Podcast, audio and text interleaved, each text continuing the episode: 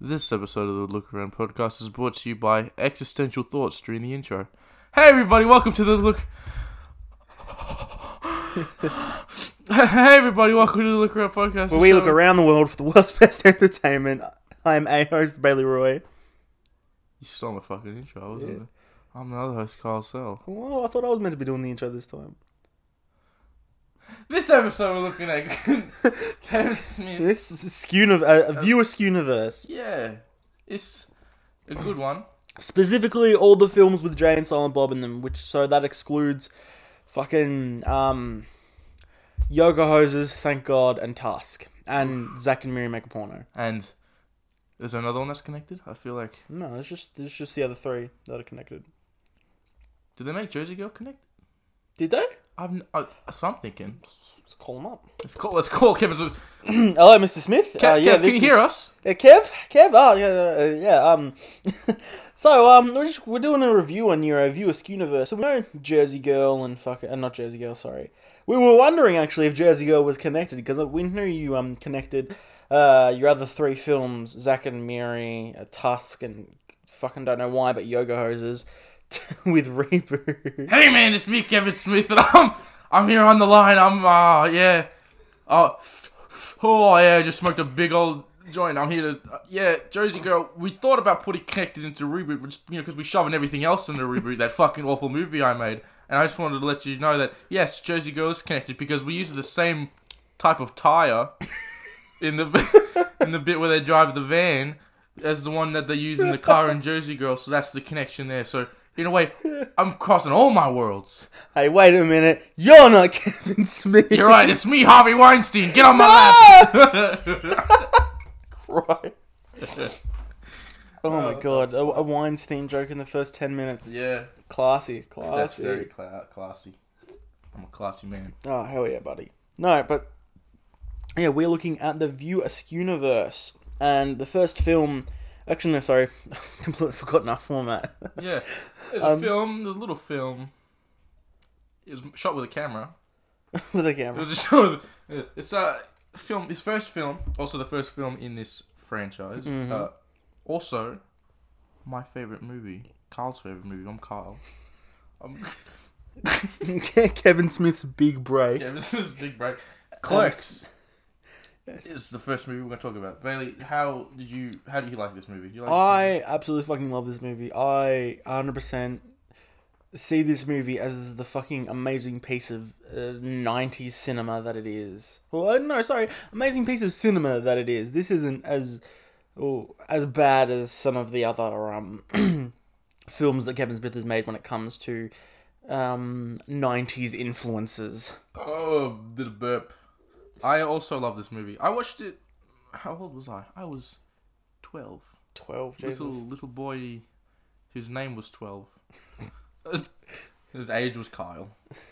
No Um, spoilers, man. Oh, bugger. Spoilers for um Spoilers for Stranger my- Things. Oh, That's, yeah. that's that's season four. Season four. Yeah, season four. Little boy, Little twelve. boy, twelve.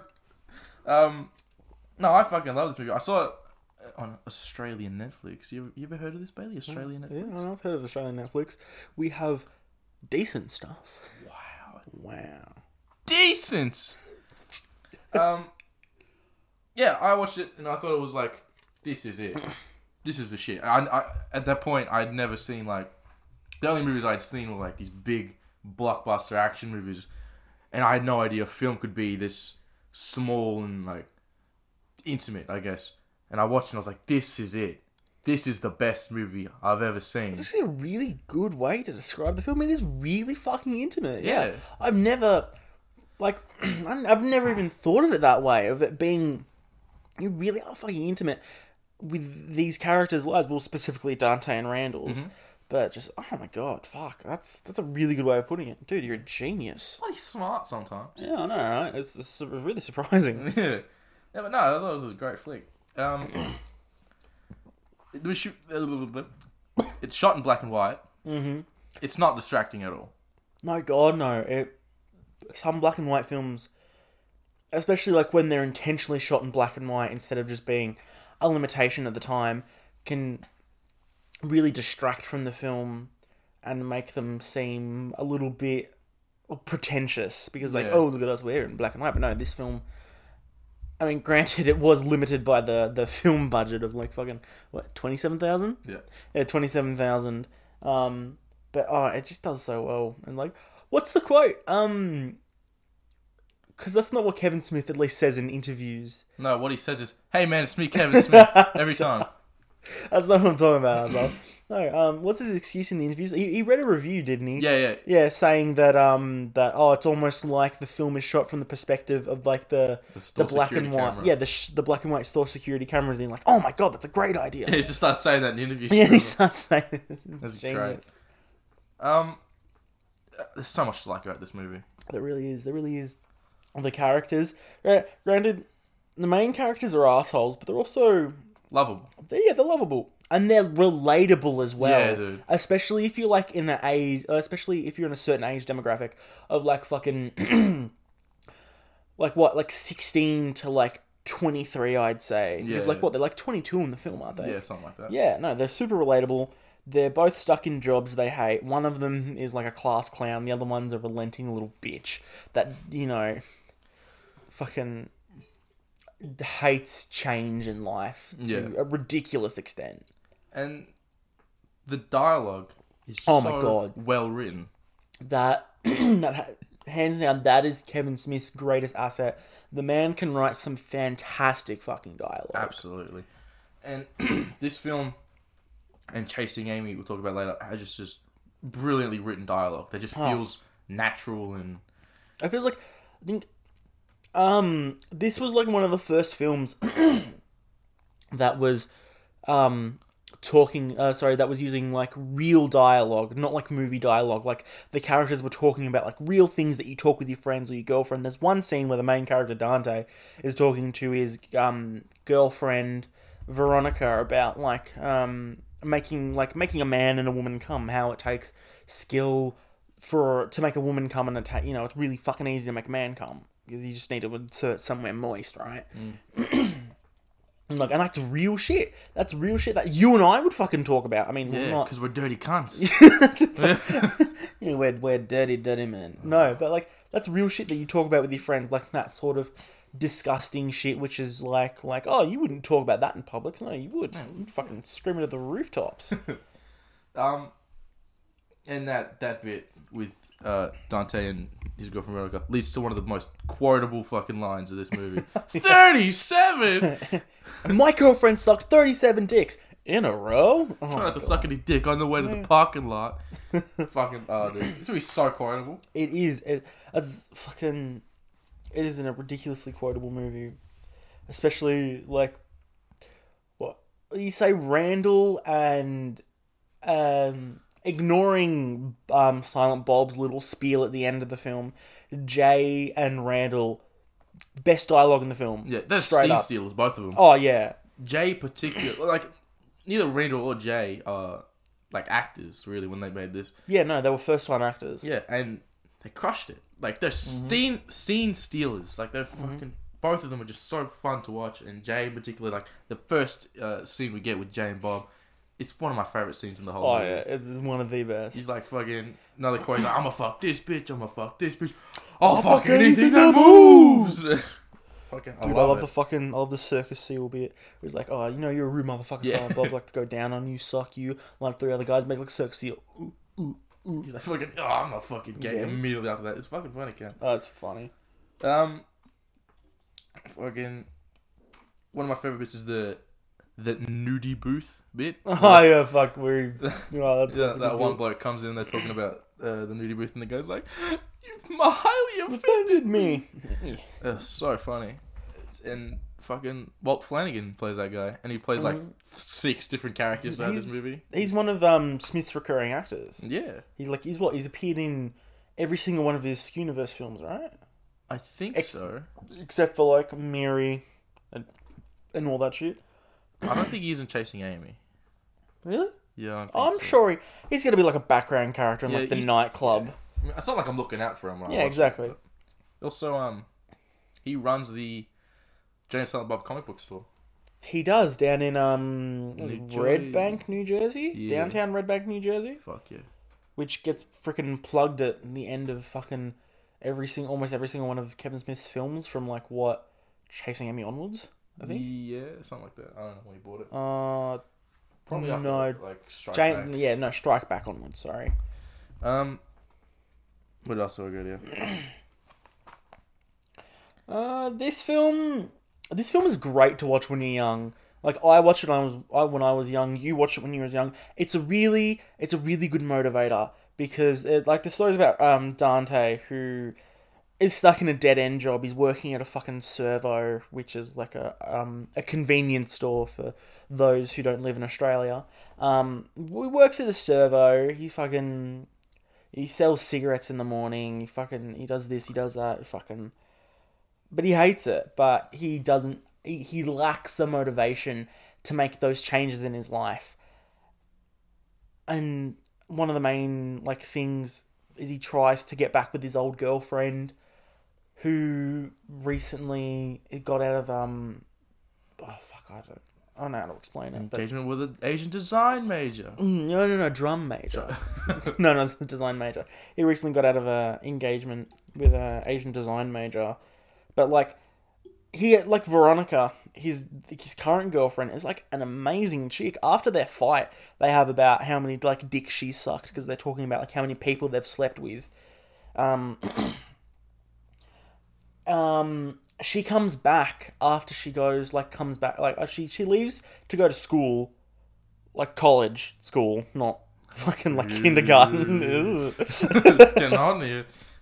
Uh, and she comes back after the fight to like half-ass apologize with a fucking big dish of lasagna. I love a Like, you- lasagna. You, don't leave a girl that d- like gets in a fight with you and comes back with fucking fresh made lasagna. Bloody Garfield's dream. This Garfield I love Garfield. yeah. Um, speaking of Veronica, she's a great character. Right? oh no, yeah, Veronica is the fucking best. she's just She's the best. She's besides like Jay and Bob and Randall, she's like my favorite character in the movie. yeah. You reckon? Yeah, no, she's she's a great character. She's awesome. she has a fucking a really like granted like the guitar like bear when she's introduced as a little hokey which that's probably like the movie's only one fault it uses like sound effects in a really hokey like it like it tries to be funny but it's just like okay Yeah, that was yeah. that was weird but that's sort of bit to be that's just to be expected from like a first time fucking director who would you know never touched a camera in his life essentially Yeah, and this whole although this movie is shot and set in the nineties, it doesn't feel like dated. Like it feels Yeah, like no, it, it's- it it's apply to anybody today. It's not, except for like some of the like the homophobic jokes, like the whole like "ew, no, I'm not gay" from like Jay. Jay, and a couple like dick sucking references. Yeah, but even then, Jay's supposed to be like Yeah, no, Jay's idiot. like yeah, no, Jay's meant to be like a like a rude motherfucker, like a like a year seven. Yeah, yeah, yeah. Dude feels like a fucking year seven, straight up, just going around, fucking. just oh. being an attention seeker. yeah, being an attention seeking little bitch. yeah, it's fuck. Yeah, true. That's fucking. I think my favorite gag Mm. or, or joke in this movie is, um, what's the name? Caitlin fucking the dead guy. Oh yeah, no, That's that's, so that's funny. That's good shit. Still, I, I've seen this movie like a million times, and every time I see that bit, I just go, "It's so fucking funny. It is- It's it is fucking good. genius." It's good. Every, everything about this movie is just straight up funny. It's Yeah, a great fucking movie. It's fucking. He, Kevin Smith got really lucky with this film. Not only it being his first film, but it being like his like, ju- just such a huge success. mm, It was like what they made like almost a little over three mil off this, didn't they? something like that. Yeah. Yeah, from a budget of twenty twenty seven thousand dollars, which was paid mostly through credit card debt and a little bit of fucking um vehicle insurance, to get three mil from it.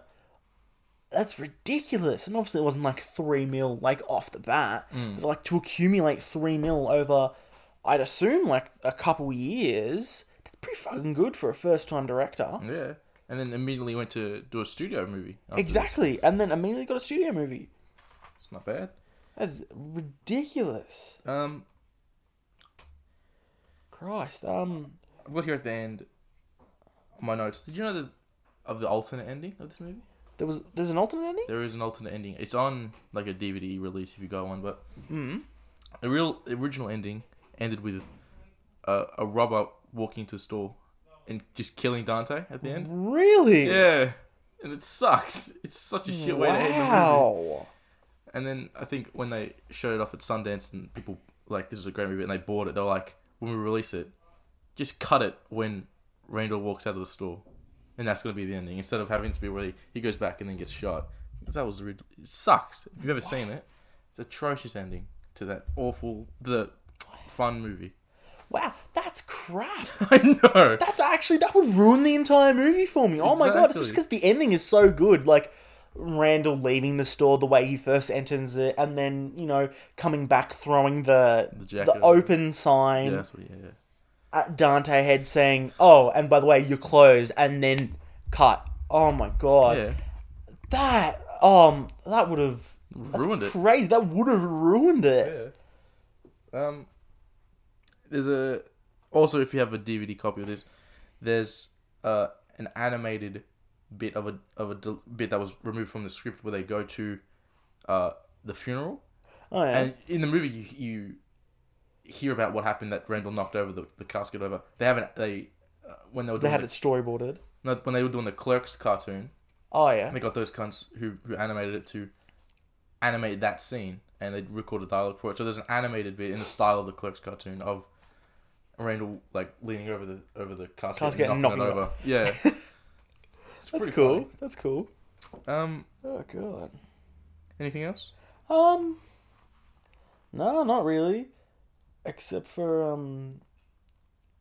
Uh, sorry, quick check my notes here.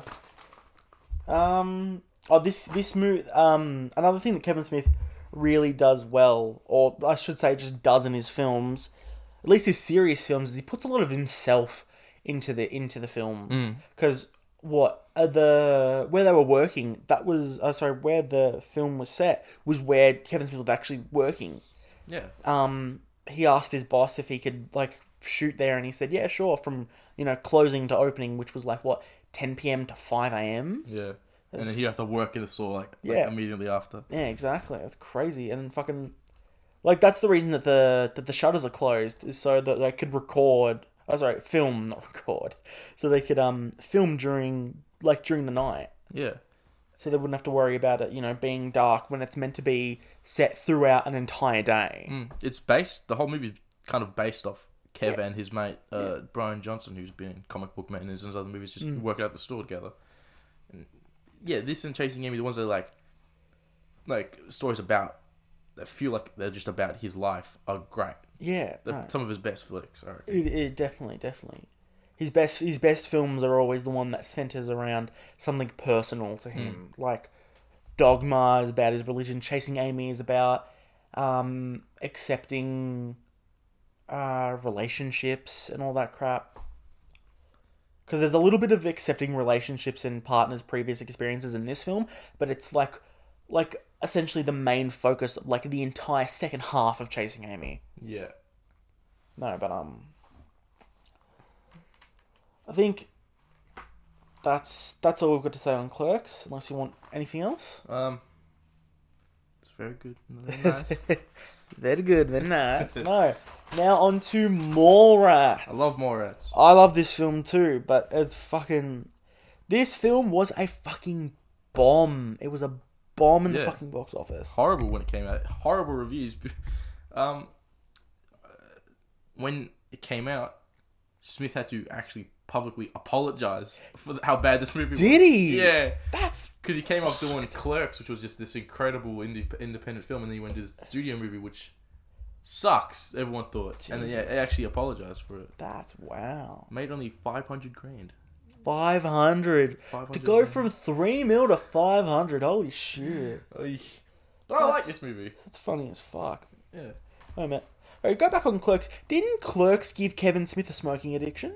Yes. Yes! That's right. I, I could have sworn it did. I'm so glad I remembered that. Sorry. And he didn't stop until uh, Zack and Miri. Really? Yeah, because then Seth Rogen got him hooked on fucking weed or whatever. Oh, yeah, that's right. Seth Rogen fucking got him, turned him into a fucking stoner. Bloody Seth Rogen, a cheeky bunny. Yeah. No, Mallrats, fuck. I love this film. It is so enjoyable, but it's it's it's kind of like to look back on it now. It's really sad to see that it didn't get as much love when it first came out as Clerks did. Mm. Because granted, it's not it, it's not as it's not as like it doesn't really have as big of a message or like or like life lessons in Yeah. it like Clerks did. But if you like, not if you look hard enough, but you sort of like pay attention to the plot well, you kind of like, you know, know like you know don't treat your girlfriend like shit. Like the um Jason Lee, this is Jason Lee's first film, isn't it? Yep. Yes, and Also, the first time he and Ethan Suplee worked together, and then they would do that in My Name Is Earl. That'd be the oh yes, that's right. Fuck. Um. Yeah. Christ. Uh, well, this film also has Ben Affleck in it, which this film leads to Ben Affleck's first um, role as a main character in Chasing Amy. Yep. Um, this. Okay, so for this, we both watched the theatrical cut. Mm-hmm. When I first watched this, when I first watched this movie years ago, I watched the extended cut, and I prefer that a lot more to this. Well, how's the extended cut start? It's like The- um, the extended cut starts with T.S. and his missus on on the roof of um like some gala with, and then you have Michael Rooker's character who's trying to get money to do the the show from this woman. I don't know what's going on. Mm-hmm. And T.S. is in like a school place who's got like a fake musket or whatever that shoots blanks, and they accidentally like bang the thing on the on the or something like they accidentally shoot the gun or whatever yeah. and they all think that they're trying to t- shoot the woman with the money or whatever. So uh, throughout the whole movie, this ongoing gag where people are trying to follow him and like news reporters trying to follow him and get the story, and then people are always confusing him for trying to shoot somebody else. So I'd be like, oh, aren't you that guy that shot the Pope or whatever? and I, I prefer that a lot more. And it doesn't start with that. I one thing I don't like Weird about this. fucking monologue from Brodie Yeah, talking about how exactly. his cousin shoves cats and mice up his arms. yeah, not funny that joke. I found it funny. I don't. That's the only thing in this movie that I, I when I first watched, it, I was like, what the fuck is this? I don't like this at all. But like, imagine being stoned while watching that, hearing like the payoff is like, well, how else am I supposed to get the mouse out there, out of my ass? That'd be fucking funny as shit high. Yeah, but I don't know. I, I just didn't like it. But besides that, the rest of the movie is just the same, just without all the TS getting shooting at the president jokes or whatever. But I know I just prefer the the the, the uh, extended cut to this. But Fair enough. it's still great. This movie, just like Clerks, extremely quotable. I think. Oh yeah, hell yeah! This is.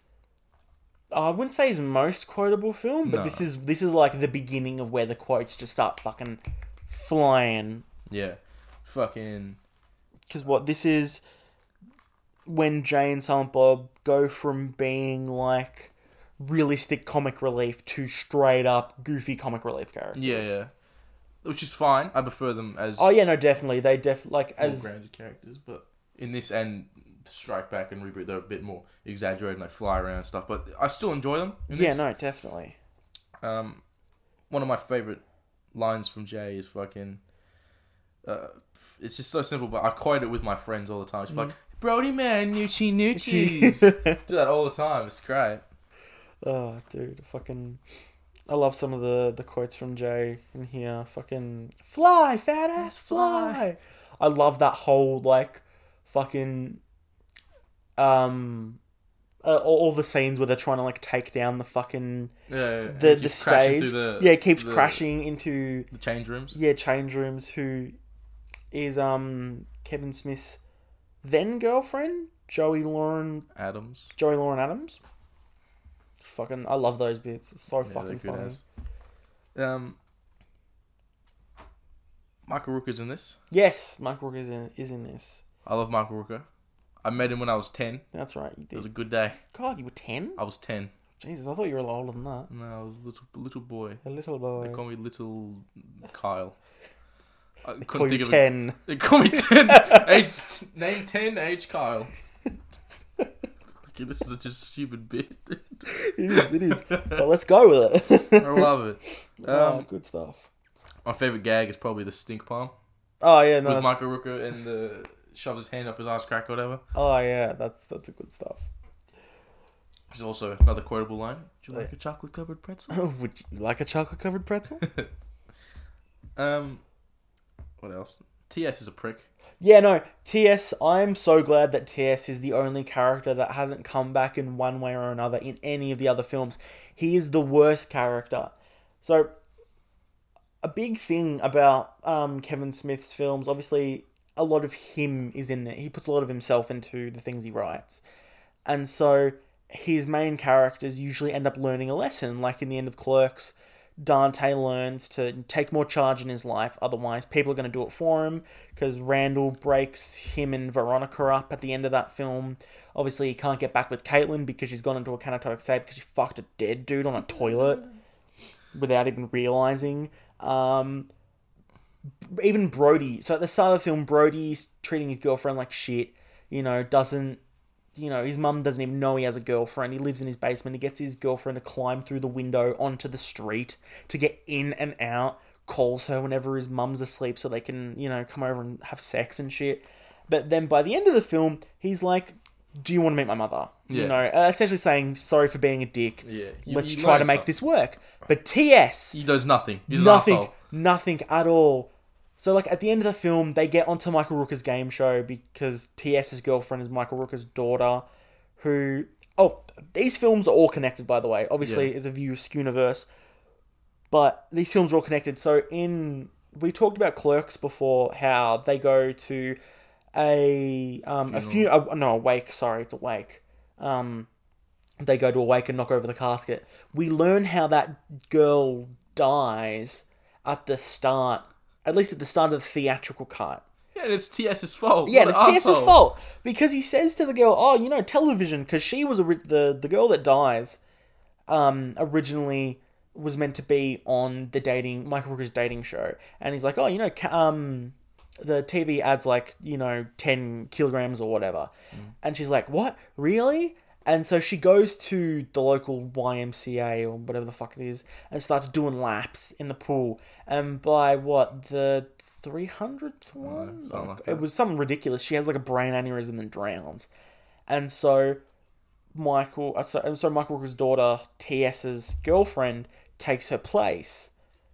But he acts like a jerk about Acts it. like an He's like, "Oh, this is all your dad's fault," when it's not. No, it's when your it's fault. his when it's his fault. Yeah, no, it's. And they get into a fight. Oh, because he was going to propose at fucking Florida Universal Studios or whatever, which isn't fucking romantic at all. Uh, This, I just don't like TS as a character. No, He's he- so unlikable compared to like is. all the other characters in this movies who are funny and likable, and you could be like, "Oh, I love this bloody Yeah. it's the sailboat man." I forget his Mhm. name, but and then you got TS, who's just like just a complete cunt. He's just an He's asshole. unlikable. Just an actual asshole. Um, But uh, yeah, no, but Jason Lee as Brodie, scene stealer. Stain Stealer. But if it, if if Brodie was played by anyone else, he would come off as just as big of an asshole. Yeah. No, sorry, bigger a bigger asshole than TS is. Yeah, like no one else could pull this off. But no Jason way. Lee. Jason Mewes, especially, uh, just has just had that like young charm to him, which actually made like the ridiculous faces that he pulled, like whenever he goes, mm, uh, he makes it funny and like the jokes, like they land the way that they're obviously meant to land. Mm. He's just he's great. He's he's good shit. Um, Uh, Stan Lee's in this. yeah, no, Stan, fucking Stan Lee's in this. Stan Lee's scene, ten out of ten. Oh, an amazing scene. Stan Lee, granted, this is like Kevin Smith's second film, but Stan Lee replaces the wise words of wisdom that Silent Bob would give out Yeah. at that point in the film. Yeah, and what a great speech. It is, Beautiful. it is, it is, it is an amazing speech. You know what? I've just only just now clicked with me the Patton and Kevin Smith movies about how the characters learn something. A wise character would Comes tell in. them what's going on. Silent Yeah. Bob in both fucking Clerks, chasing, chasing Amy, Amy. doesn't do anything in Dogma. no. Doesn't say anything in fucking. I mean, we- it's a joke in Clerks too, but he doesn't say anything in Clerks too. Um, Maybe just the the- maybe just the first three. yeah, yeah, yeah. The first three films. That's not really that much of a pattern at all. No, actually. I take everything. I actually, no, I it is said that. kind of a pattern because, like, like Metatron in Dogma, and um, granted, there's nothing in Clerks two. No. Oh yeah. Strike Back. Actually, no. Clerks Two Randall gives it to Dante. Does he? Yeah, in the jail. Oh, He's I like, hey, wise up, you dickhead. I'm I'm Randall. I got a funny hair on a hat. Got a funny hat. yeah. No, I don't think. No, I don't really think. Clerks Two wasn't that kind of film where the characters needed to learn something from a wise person because I mean they were like they're in their thirties in that film, Mm. like bordering forty. So like they needed to learn shit for themselves instead of you know having fucking God come down and you know organizing their lives for them. But anyways, you know fucking Did, did you see a sailboat? huh? Did you see the sailboat? No. God no. I can't see Nah. it. Don't know what the fuck they're talking about. There's no fucking- sailboat. Yeah, no. It's a scam. I. I did see a schooner though. No. you son of a bitch. You Hey, it's a schooner. I love that scene. dumb yeah, you dumb bastard. It's not a schooner. It's a sailboat. a schooner Here's a sailboat. You know what? The Easter Bunny isn't real. A- Another fucking amazing scene when Chainsaw Bob The go to beat up beat up the Easter Bunny. bunny. Oh my god, dude! I love this movie. This I don't, movie's great. I don't. I seriously don't understand why it got as much hate as it did. It is such an incredible fucking film. It's so fucking funny. Mm. It's so fucking funny. I love um, Jason Lee Brodie on the game show. Oh, so good. So good. So fucking good. The bit where the about he talks about the airplane going down, everyone just starts Mhm. jacking off when it's Yeah. coming down. Great bit. Amazing bit. Fucking um. Uh, Jason Mewes almost didn't return as um As Jay. as Jay, Yeah, the the, character that was him. based off him for him to play. Yeah, the fucking the studio was like, this guy sucks. We're Yeah, no, get- he sucks. He's not an actor. They wanted to get someone like Seth Green or get- Seth- who was the other person? I don't know. I don't remember I only remember either. Seth Some- Green. It's the only yeah, name no. I recognize.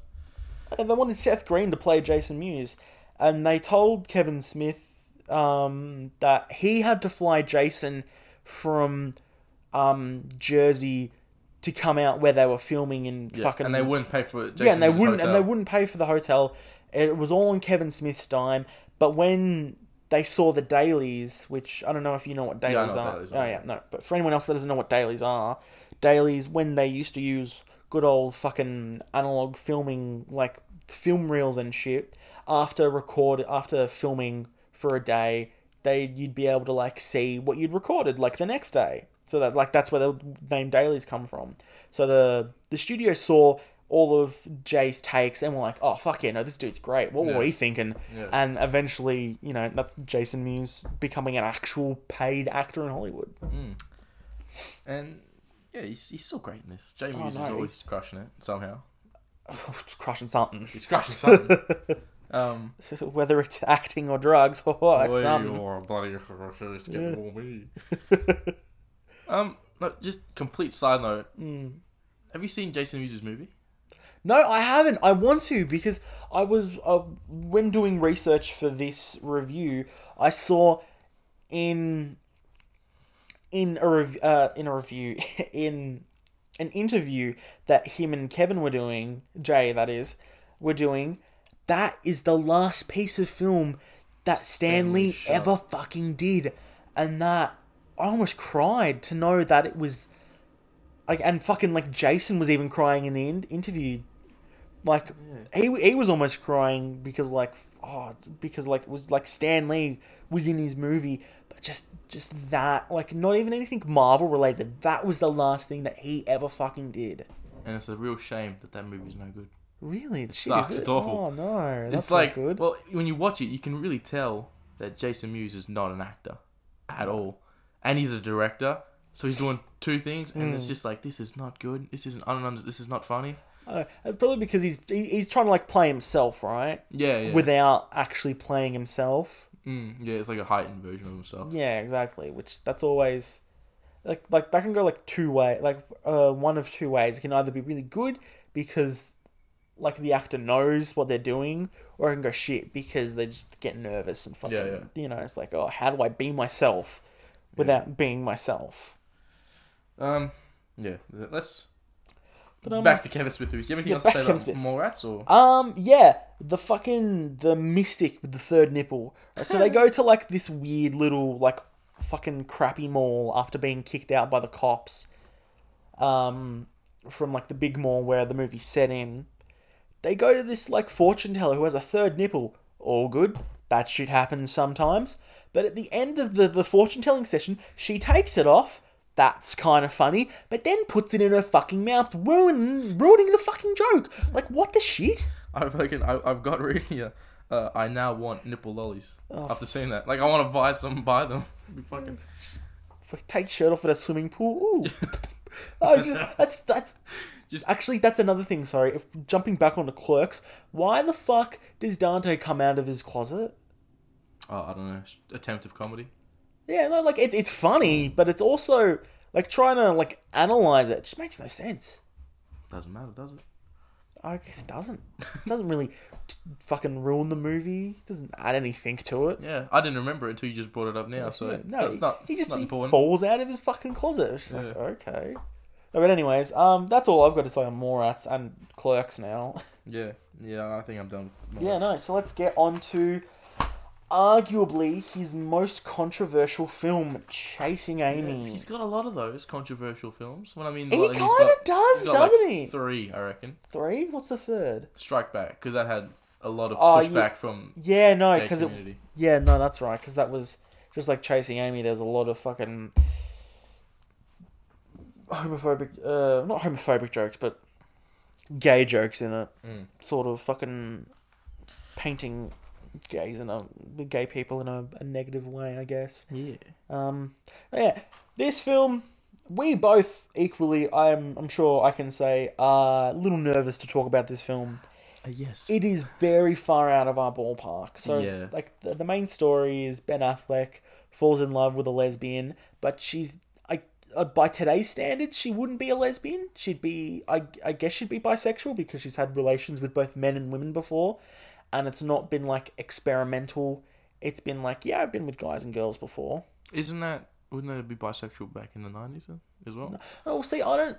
I, I, I wasn't born in the nineties. Oh, I was a I- two, neither was I. yeah, we're, we're, we're fucking early two thousands kids, but um, I don't think like being gay in the first place was fucking was a head spin for most in the nineties. It was accepted, but it was still a bit of a head spin for most people. So to be bisexual and it being called bisexual, especially back in the nineties, I don't think. I mean, I could be wrong. Don't. I'm not an expert when it comes to the LGBTQ Yeah, plus community. I don't fit in any of that category, so I, I'm really nervous of not of saying something. Yeah, no, I mean- I I'm I'm bisexual myself, but I fucking I am I don't like go deep into that community. Or I haven't gone deep into that community at all. So I it could be you know bisexuals probably could have been a widespread thing back in those days, and I just don't know. I I'm very uneducated, but I'd think that being a bisexual wouldn't be a very common thing, or at least it wouldn't 100% have a name back then in my uh, I'd think. I think what I think about this, the character of Alyssa in the first half, when we only think that she is a lesbian character, Mm. is that it's well written for the nineties. Because Yeah. like back in the nineties, and like if you had like a, a, a gay character in a Mm. sitcom or movie, that's their only personality. Yeah, no, trait, they- is they that were they're gay. Yeah, but in this, there's there's depth and there's Yeah, layers to Alyssa, and there's it's great. So I think I've got a note here, Mm. and my note is the question: Is this film progressive? Question mark. See, that's that's the thing. Like with the amount of gay jokes and the time and times like um the gay slurs. I'm definitely not gonna say it. I don't want to get this fucking podcast cancelled on the fucking fourth episode. Yeah. But F and D is said in the film. No way. It like th- that's why that this film is arguably as like um his most controversial. Just based on the fact that it's used ridiculous amount of times and granted and it's not even used by fucking um uh, gay people in the film. It's mainly comes from Jason Lee's character. yeah, who is very much supposed to be. Yeah, he's meant to be a bigoted character. piece of shit. Yeah, exactly. Which I feel, um, Banky, the character, um, Jason Lee's character, like that's what Brodie would have been if he wasn't played by Jason Lee. Like that's yeah no that's granted obviously he wouldn't be a bigot because that's not what Brodie's character would be but he would come off as like that level of assholes like dude just shut up stop talking Yeah, I think. Yeah, I don't know. yeah it's it's, it's a little hard for us to talk about It this is. film I really think I think this movie's really good. No, yeah, it is. It is. If you if you if you can look past and don't and can not see that it's a film and the person that you know was writing it wasn't you know putting sh- putting this stuff in to be offensive and to offend the LGBTQ plus community, then it's a good film. Like if you can look past that stuff, it is a good film. It's got a good message, which is like the whole spiel of the film is, or at least the second half is, um, Ben Affleck's character Holden can't like is hung up for the fact that he's not the first man that slept with Alyssa, that she slept with other men, even though that she's a lesbian, which kind of fair enough, but also like who the fuck cares? Yeah, you know, you you meant to love this woman. Why should you care? Which is another thing in Clerks as well. Like this film really helped Kevin Smith get over that. Because what um Joey Lauren Adams, like Kevin Smith was like really intimidated by her past sexual experiences. Like she was a far superior, well, not superior, but a far experienced person compared to him, and that really made him nervous Yeah. And really unsecure. How do you think? He, how do you, how do you reckon he convinced Joey to be in this movie? Because it's based on her. Yeah, it, it's essentially based on their relationship. Um, I don't know. Should we do a role play? I'll be Kevin Smith. Why why can't I be Kevin Smith? I got the beard. All right, fine. I'll be Joey Adams. hey Joey, it's me, Kevin Smith. Fuck, how does she talk? I'm feeling awful. um, you want to be my movie man? I'm connecting them all together. Kevin Smith. I'm oh, oh, jeez. Shut up, man. I'm Kevin Smith. I like to talk over everyone. Let's keep up on this bit. I already yeah, no, this is that's bad. Um, no disrespect to Kevin Smith. Fucking love the man, by the way. And Joey Lauren Adams. She's she's a pretty good fucking actress. Um, I don't know. I think, I think she would would have been professional enough to sort of, like, cause what like they broke up like not shortly after the film, but like, I'm sure they they wouldn't have been together that long. Cause what he found his wife. When did he when did he find his wife? 99. 99. So what, around Dogmarish? Yeah. Um I don't know how he got her to be in it. I don't know. I, I, I'd assume that she would have been a professional enough actress to be like, yeah, sure, it's just a film. Yeah, yeah. Granted, it's sort of based off our lives, but it doesn't like, you know, you know, this is Alyssa. She's a different character. She's somewhat different to me.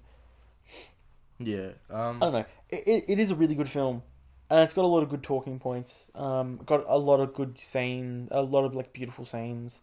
Like the end, I love the ending, where I should mention that they're all the three main characters, Holden, Banky, and Alyssa. They're all comic book um oh, writers, writers and, and artists. yeah, and creators and shit. Right, and so they all meet at like Comic Con at the end of the film again after like leaving after like a really Oh, yeah, that ending. That ending's so sweet. it It's is, it is beautiful. that ending. There's another ending to this film. No, I thought you meant like the the Or the couch scenes. Yeah. No, no, no, no. I mean, that's a pretty good scene as well. It really shows. Uh, it really shows that like Alyssa wasn't mm, like written maliciously. That she is a good character. Yeah, she's a great character. She's probably one of the best. I reckon Alyssa and Holden are the two best written characters in all all of these movies. Really. I think so. They're fucking so well. like, There's a lot of depth to both of those Hmm. characters, and they're both played brilliantly. Oh yeah. And you know, comparing them to all the characters in all the Smith movies, and like if you compare it to Dante and Randall, like Dante and Randall, they're, they're great characters, but they're no Holden and Alyssa. Oh, I, I'd say that Dante and Randall have better chemistry, like on-screen chemistry, than Holden and Alyssa. yeah, okay. though. That's that's the only thing Dante and Randall have above Holden and Alyssa. Because some of the scenes in Clerks where it's just them, camera, they're behind the counter, fucking batting off each other, like the oh, yeah. um. Sorry, we get distracted. I don't know, but I, I don't know. I think I just I genuinely these are my probably my favorite characters of all. No, yeah, they are- they are- is Holden and Alyssa. They're really good characters in this film. But um, I, lo- I love the ending, how they all meet at Comic Con, like Holden and Banky sort of have like, not a conversation. I love how they don't speak to each Yeah, other. no, they don't speak. They use sort of like hand gestures and like almost like they're talking telepathically to each other, but obviously they're not. It's it's really good how they're like, yo, like, oh, hey, man, how you been? Yeah, And like I've like seen that you're doing really good for yourself because he pulls up his um, uh, Holden brings up uh, Banky's new comic that he started, Um, some better baby, isn't it? fucking Oh fuck, who cares? and it was like like good shit, man, good shit. And then Banky's like, oh, Alyssa's over there. Yeah, yeah. Go talk to Alyssa. You know, have a a, a moment, have a connection, and Yeah. then Alyssa's signing comic books with her girlfriend, her new girlfriend, and she uh, Holden throws down a um a chasing Amy Chasing Amy comic, comic. right, which is his comic that he based off of his experience with Alyssa, Yeah. which is fucking like it's a little little inception-y. This film meta. is. It is fucking. It is very meta. This film, because and he gets the name chasing Amy from um this. It's not my favorite Jay and Silent Bob scene, but it is definitely one like either the best or the second best Jay and Silent Bob scene Yeah. ever in any of his fucking films. It is brilliant. That that speech that Silent Bob gives, it's just It it's amazing. incredible, and it's something that I feel like everyone should just hear. Like if you're not gonna watch this whole movie, just watch that scene. Yeah, there's no, something to watch be learned from that. watch that scene. There is like it really taught me a lot. Yeah. to just look what uh, he like goes on about how he knew this girl and like he got like really pissed off when he found out how many women uh, women how many people that his then girlfriend Amy had been with uh, Bob's girlfriend that is not Kevin Smith's girlfriend Yeah. um, clarify that since they're all fucking connected. Um, goes on and like he lets that get to him, and he lets you know he lets himself get jealous and angry, and it drives them apart. And so like they're no longer together, but he's been going his entire life trying to like get that connection that he had with this girl back. You know, he spent his entire life, as he says in the movie, chasing Amy, and it's oh, it's it's beautiful Yeah. it really taught me to not get hung up on little stuff. Like there've been a, it really taught me to not get uh, hung up on little stuff like that. Yeah. yeah. Like with my par- with previous partners or current partners, I don't care who they've been with. Like, like, and even it's said in fucking Mallrats and Clerks as well, because Stan Lee's speech is all about how Brodie needs to get back with his girlfriend because you know Stan Lee, you know, had his own little chasing Amy moment because he hooked up with this girl. You know, he was with this girl. Um, but then, you know, he let the fame of being Stan fucking Lee get to him, which he totally fucking wouldn't in real life. Yeah. That, Stan that Lee's story's not true. yeah, no, God, no. But he spent his whole life, and you know, he, as Stan Lee, spent his whole life, you know, trying to get that connection, or not get that connection, but like missing that. up, yeah, yeah. he, would, he would give it all up to do it again, is what he would say. That's right. And fucking Randall does the same for Dante. He's like, when Dante tells Randall about the whole 37 dicks, you know, he does like a joking answer, is like, well, at least that wasn't um 36. But he also says that, you know, most of these guys were people she knew in high Yeah, school. puts it into perspective. yeah, he puts it into perspective. Like these guys came before you. You're there now. Why should you care who she's been with when you're the person at the end of the day sleeping in a bed with her? Exactly. This, Oh. this this these movies, these maybe his earlier movies. There's something to be learned. There from them. really is. There really fucking is, and that's what I love. Uh, hands down, love about Kevin Smith is you can watch every single one of his movies, uh, at least early movies, even Dogma actually, and learn something from it. Yeah. and take something from it and be like, holy shit, I've grown as a person with this fucking 40 something year old stoner ass balding motherfucker. Exactly. Like not so much with his movie. I don't. I don't get that sense in like uh. No, God, no. Hosers or Tusk. No, but God, in no, these movies, it's those- definitely. I learned something, and I, I grew from watching these movies. And Yeah. on the outside, they just seem like dumb comedies, but you know, you learn something. You feel Yeah. good after watching them. I feel. And let's. We've talked about the second half of this film a lot, but let's jump back to the first half. The first half of this film was all about fucking Mallrats Because Holden and Banky had a comic book which was like their first comic book breakthrough shit, which was meant to, which was like black and white, meant to be clerks, right? Oh yeah. and then they do Bluntman and Chronic, which is this goofy, fun time comedy. Cough, cough, mall rats, right? And Alyssa asks Holden because Holden wants to go back to that style of like black and white shit, but then uh, she asks, Ali- sorry, Alyssa asks Holden like, well, then why don't you do it? And like Holden's like, well, I don't really have anything to say, which is, Yeah. I mean, granted, you know, Mallrats. There is, Fuck, dude, I didn't even think about it like that. You're so right. Like, it's just Dude, how did- all it's about all Kevin over the- dude. How did you not realize that? It's all over fucking reviews of the film. Yeah, I don't know. when I'd watch you reviews. like dude i for almost every single thing we've reviewed i've looked through reviews to broaden my horizons because obviously i'm not the smartest man in the world i'm Yeah. not going to be able to pick up on every little fucking nuanced detail on these films i'm sitting down these when i sit and watch these films or anything or play anything i'm sitting to enjoy it i don't want to analyze it i mean as fun as analyzing something is sitting down and analyzing it it's not that fun Yeah, I'd much enough. rather sit down and watch something and enjoy it. Ah, well, for, for this part that we do, I don't watch a review of anything after I watch it because I don't want it to sway my opinions on it. So I don't want my No, f- opinions to be fucked around by watching something else. Fair enough, fair enough. I mean, the only reason I do it is just like to also to get like little facts and shit as well. Like, obviously, I'm not you know fucking writing down a manuscript of someone else's fucking review and being like, oh yes, this is my opinion and my opinion alone. I Yeah. did it first. No, it's- it helps in my opinion. Because I was watching a review, and they mentioned that, and I'm like, oh fuck yeah, that's holy shit, I didn't even know that. And I, for the life of me, I don't remember who said it, but it's it's obvious. That's like that's what that's meant to be. Yeah. Ugh. Kevin Smith used to be smart with his movies. No, I don't know. I think, I think he's done being smart. He's just he's happy to you know He's happy to make cop out. not cop out. I know, fucking around.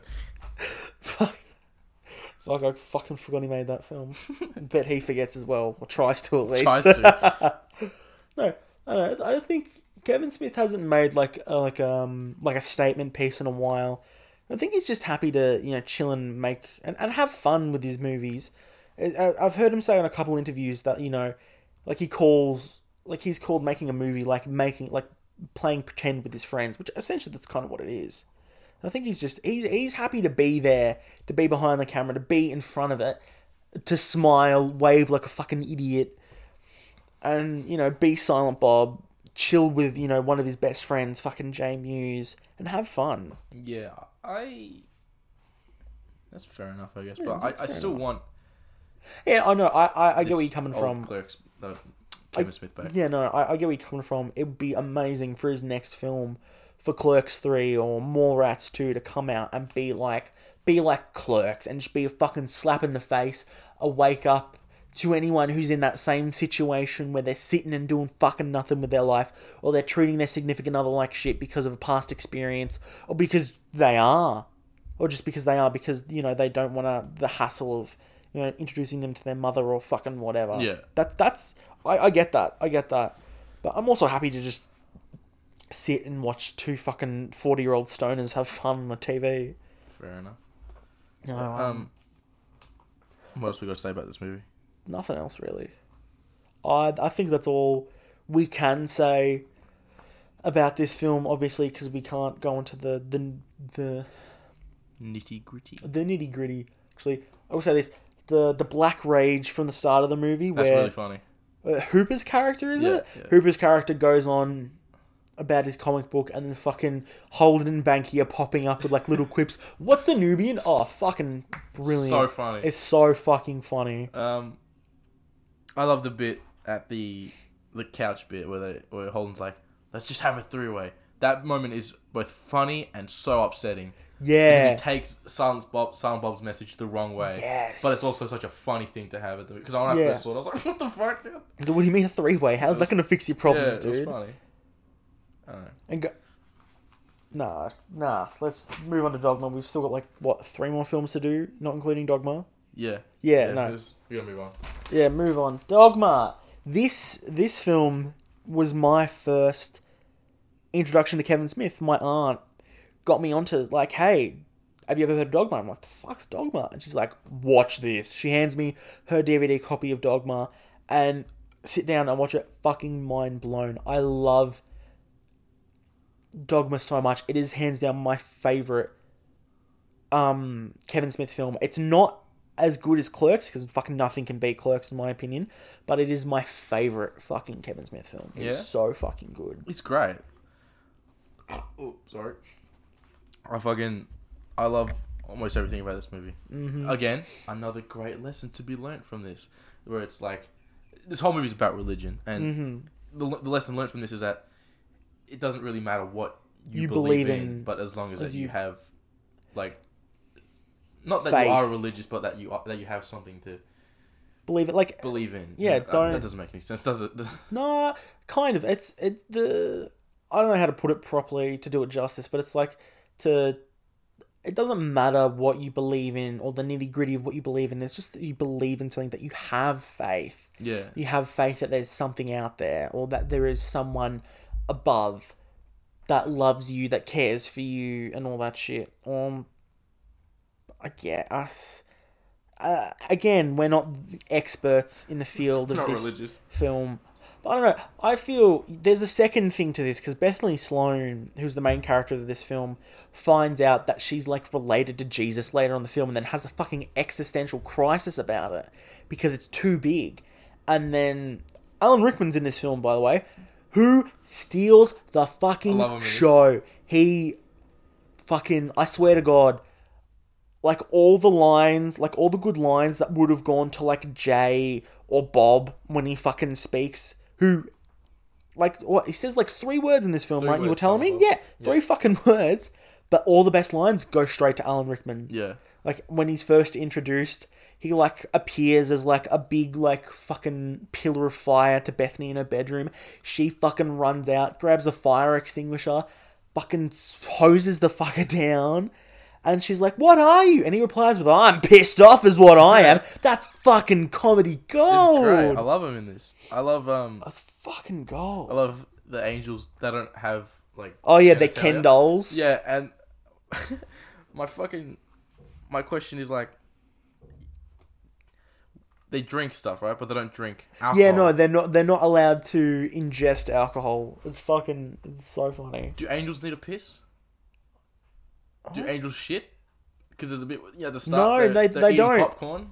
Th- They, they don't because at the at the start of the film when we're introduced to Bartleby and Loki, Matt Damon and Ke- uh, not Kevin Smith, Matt Damon and Ben Affleck's characters, um, they're talking about being like anal retentive, and then I think um, Ben Affleck says you can't be anal retentive if you don't have an anus. I don't even think they've got anuses. No, so yeah, that's what I got here. He's eating popcorn in that bit. They're not like in heaven, so they're not like proper full angel angels. Mm. Do they need a shit? How do they shit? No, I, no, they're proper full angel angels. They're just, I don't, I just, they're just not Just exiled angels. Yeah, they're, they're just exiled, but they're not like they didn't get turned into demons or whatever. Because I don't know the the the rules of this film when it comes to angels and shit, which are usually like gone like into depth, aren't really explored in this film. But it's to be expected. It's a fucking comedy. It's not Harry fucking Potter or goddamn Lord of the Rings. Mm. You ready to hear a loud noise? Lovely. I was putting the can in recycling. Don't worry about it. lovely. No, um, Christ. Oh, yeah. Uh, sorry, back onto my original point. Um, you can take something from this film because Bethany learns out that she's um, related to Jesus. Like, she's like his great, great, great, great grandniece or some shit. Um, and then, like, Metatron, the Metat- Alan Rickman's character Metatron comes out and is like, oh, you know, you're acting just like Jesus did when he was first told that he was the Son of God and had to do, you know, this big, sh- you know, big thing, you know, be killed for the people that he's supposed to love and save and all that shit. And she's like, no, you're like, my entire life is a lie.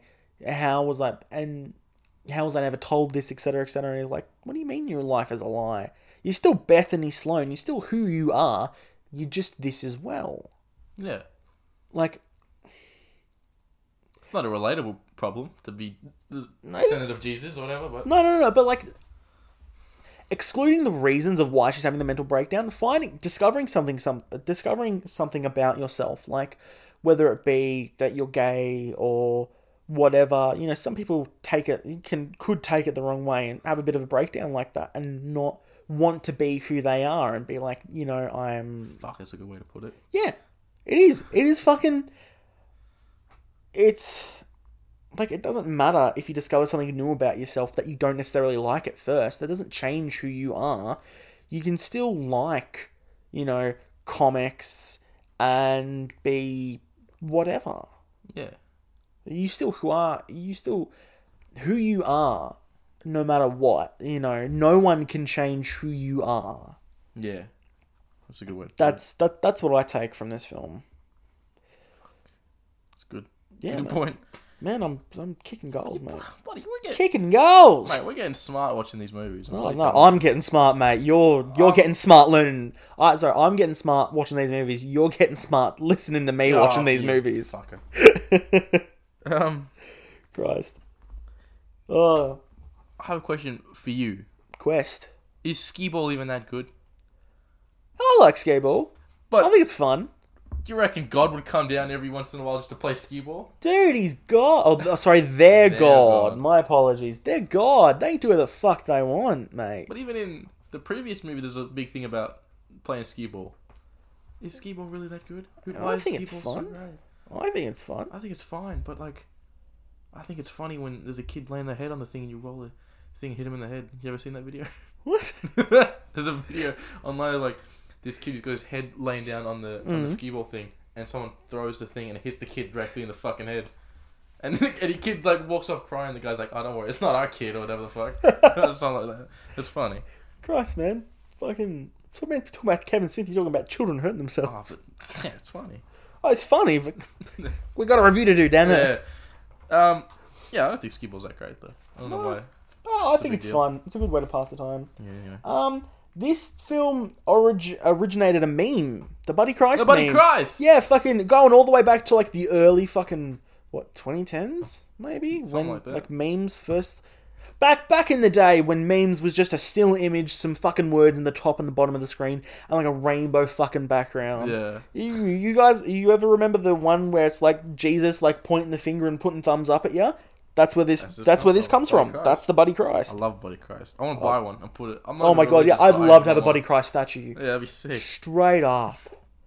Uh, Like, not like a small one, like a full size No, Buddy don't- Christ, like at the start of the film. That'd be fair sick. That'd be fucking sick. Fucking, that'd be epic. So Some people have full size stormtroopers. Me, Buddy Christ. Buddy. Christ. um, Jay and Bob's introduction to this is probably one of my favorite scenes. Oh, not not so them coming up funny. and beating up the kids, but them explaining And why why they're at a fucking abortion, clinic. And Oh, they're it's like, so good. Oh, we thought we thought this would be a good place to pick up chicks. yeah, to pick up women. Because like, there's such a funny fucking line. Oh, it was so dude, good. it's so good. These, uh, the Jay and Silent Bob, because in each movie, Jay and Silent Bob are a little bit different. You know, in the first film, they're like not really serious, but like they're super serious. They're, They're, like grounded. yeah, they're really like hundred percent to the ground. You know, you'd see these guys going to the fucking you know your local train station. Yeah, yeah. You know, one hyped up motherfucker and one just fucking buff ass still dude, buff, Buff quotation marks. but like one like stock still dude, right? And then in Mallrats, they're fucking like turned up to eleven comedy wise. In Chasing Amy, they're back down to the Yeah, ground, this is like a. but they're like nice mature. mix, yeah, and Dogma. Dogma is a nice mix where they're mature, but they're also funny as shit. yeah. It's Definitely my favorite adaptation of them by far. fair enough. fair Granted, it could be a little biased because this is the first Kevin Smith film that I've ever seen and like introduced to these characters. But oh, it's so good. Yeah, yeah. I like um Hmm. Loki and Oh yeah, Bartleby. Uh, they're really good characters. They're, They're really good characters. To be honest, I found the weird switcher dynamics to be really just a little bit too weird. Like, you know, at the end of the film, Bartleby like learns that Bethany is come to kill them, and then you know kind of goes on like a like a vengeance, you know, killing spree like Loki wanted to do, right? And then Loki's like, whoa, whoa, whoa, whoa, whoa, what the shit, man? I I think I mean, like, it makes sense. No, but it's just a bit too similar, in my opinion, for like their dynamics to sort of switch to one become like really passive and just like sort of want to. I mean, well, when Loki wants to kill people, it's to get on God's good, good side. side, yeah, And then when Bartleby wants to kill people, it's like it's like a, a fuck you, God, because he's doing it to get back at them. Because I, I- love that scene where he where he talks about uh in the car park. yeah in the car park where he's where he's like um you know God has given uh humans infinite fucking patience with everything they've done. They've, they've Mm-hmm. been given this planet. They destroyed it. They've been, you know, they're, they're evil. They've been giving wars with each other. But us angels, we were, we were Mm-hmm. You designed, speak up, like speak out of line once, and yeah, then and you fucking gone. cast to Wisconsin forever. Yeah, exactly. And I, I love that bit. And then look, he's like, you sound like fucking Satan or Lucifer Yeah, or whatever. Oh, you, you sound like Lucifer, the Morning Star. That was That's great. It's a great scene. it. Is that is a really good scene. Oh, and there's a lot of good points like about the Bible that Mm. I kind of go, that's a fucking good point. Yeah, no, the whole women being like um It's shown as like, bigger bad guys than the Romans and fucking yeah, everyone else combined. It's crazy. it's a, yeah. And then there's a bit where um, Chris Rock's character's like, oh uh, yeah, it says Jesus is black. yeah, that too. But also Mm-hmm. the bit where it's like Jesus in the in the Bible, it skips from Jesus age 12 to 30, which goes back to your point earlier about Mhm. Jesus like freaking out about having to accept his role as hmm the son, As the Son of God, of, son of God. Yeah, and trying to find himself still being Jesus from Nazareth, but also Jesus of Nazareth, the Son of God. yeah, yeah. It's great, great movie. It is. It is a really good fucking movie. Eh. Speaking of Chris Rock, though, the faces this man pulls are fucking hilarious, and almost nearly puts fucking Jim Carrey to shame, in my opinion. You reckon? Yeah, man. Especially when they're in the bar fighting the Golgothan, when like the the gang like fight him, and like it cuts to him, he's like, it's oh, fucking hilarious. so much like almost. Almost funnier than some like fucking Jim Carrey's faces. Granted, not to like the extent of like Elasticity and like fucking like morphin and shit, but almost like almost funnier. I wonder what everybody listening to this thinks the faces you just pulled were. Yeah, I know. Fuck yeah! oh my god, I just I didn't even clue. Like they're not gonna be able to They're tell. see you, Oh my god. and we're not gonna describe it. no, God, no. You're gonna have to up to your imagination. Um, I'm winking right now. You can't tell. yeah, yeah, fuck yeah. Um, yeah, I think fucking Chris Rock is really funny. In Oh this. yeah. There's just there's so much to like, and it's the only thing that's upsetting about this movie is that we don't see these characters pop up again. Oh yeah. No, no. Except for like Jay and Silent Bob. I'm not, these are more characters that never come back. Yeah, I mean, we get to see Chris Rock come back as a different character and strike back. but not as, as Yeah, no, but not as as as good of a character as fucking as um as Rufus, the thirteenth couldn't remember his apostle. name. Thirteenth apostle. That's funny. Mhm. That's a funny bit too. Oh Um, yeah, but we see God at the end credits of Strike Back, and that's about yeah. it. no, that's right. Oh, Loki shows up in reboot. Uh, we'll talk about that. I hate that bit. We'll yeah, no, me later. too. But we'll talk Um, about that later. The I don't know why, but the holy bartender bit I think is really funny. Oh yeah, no, that's great. He doesn't know how to make a holy bartender. Pulls out Uzi, and fucking then, like grouse. ages later, Jay goes, Holy bartender, I get get one. I get it. fucking great. Oh. I love Jay's meltdown at the end of the movie when Yes, so fucking good. He's like, "What the fuck?" Who the fuck's this bitch? What the fuck happened to that guy's head? Oh, so fucking good. Some of the best like acting. Like, granted, his facial acting, um, Jason Mewes' facial acting in that scene is a little, like, like just one, Yeah. like sort of frozen. But like the voice, like the, overall yeah, performance the is fucking in that is br- yeah. The so delivery, funny. The delivery is brilliant. I fucking love it. Yeah. Um. Fucking God is also played by Alanis Morissette in this film. Yeah. It's fucking hilarious.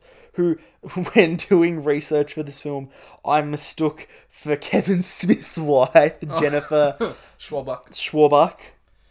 Um. Yeah. 'Cause, I mean, like, if you squint really hard, they kind of look the same. Yeah, no, if you're squinting, mate, if you're squinting. If you yeah. If you got your eyes closed, If you, if you got your eyes closed, they look sisters, twins, twins, mate. identical twins. Danny DeVito, Arnold Schwarzenegger style twins. Yeah, hell, yeah, exactly. That's. Um. Uh, Jason Lee's in this again. oh yeah, Jason Lee. He's he great plays as Azrael. Yeah, no, very funny. I love um. What's with Jason Lee and playing asshole characters in fucking Kevin Smith movies? Maybe Kevin Smith just thinks Jason Lee's an asshole. Yeah, what if he actually secretly hates Jason He just Lee? hates him. Because what? I mean, Brodie's a lovable asshole. Banky's a full-on piece of shit. yeah. Obviously, This guy's a fucking demon. yeah, this guy's a f- he's a fucking demon. A Fucking demon. I love that bit where he, where he, uh, Silent Bob smashes him with, him a with golf, a golf club, and club? puts a hole in his chest. Yeah, That's I'm a fucking demon. I'm a fucking demon. I love the I love the part where he fucking takes off his shirt and he's like, dit, dit. oh, realizes he's only got three buttons. So good. Yeah, that's great. Um, George Carlin. Oh yeah, George Carlin's in this film. Fucking amazing. One of the best comics. Ever. Period. Yeah, he's great in this. He's fucking hilarious in this film. I love him. Um, there's a bit I have written down where they need to convince Cardinal Glick, who Oh, yeah. to close the thing down. Uh-huh. I've literally just written here, just kill him. He, he's gonna go straight to heaven because he's a he's a He's a cardinal, he's a yeah. cardinal, and God could just reverse it. Just kill him. Well, he dies at the end of the film, anyways. He does, doesn't Spoilers. he? Yeah. Oh Um, no. What else? I wrote Affleck should be the villain in more movies because he's really good as. a Yeah, no, he actually is. Ben Affleck, he gets a lot of shit, but he's actually a pretty good actor. He's a great actor. like if you put him in a specific role where he's like playing like a really handsome like stud character Yeah. like not necessarily holden but like uh, bruce wayne or fucking Just not reindeer games. huh Just not reindeer games. reindeer games is that It's a shit movie with Ben Oh. Affleck in it. oh well there you go Yeah. Well, that joke doesn't work anymore. no, yeah, but he's, he's a great actor. He should definitely be He's villains in things. actor Oh, I also love the bit where it's like Jay's like, uh, uh, we got five minutes left to live. You said you'd fuck me. Me- oh yeah that's right I love that. actually there's one thing that really fucks with me with this film right so after you meet the metatron who appears to no sorry before we meet the metatron it cuts oh fuck sorry i gotta read my notes for this shit um so after we meet Azrael, there's like a wipe cut to like some Star Wars uh, Star Wars ass wipe cut to Bethany praying in bed, right? Then she starts to get in bed, and then it dissolves into her sleeping, and then the whole scene of her meeting um, Metatron plays out, and then obviously there's the um, there's like the cut, which there's a specific name for it. I did I did fucking research. Like film editing research of like what the cuts are called and all that shit. I don't remember any of it now. Son of a bitch.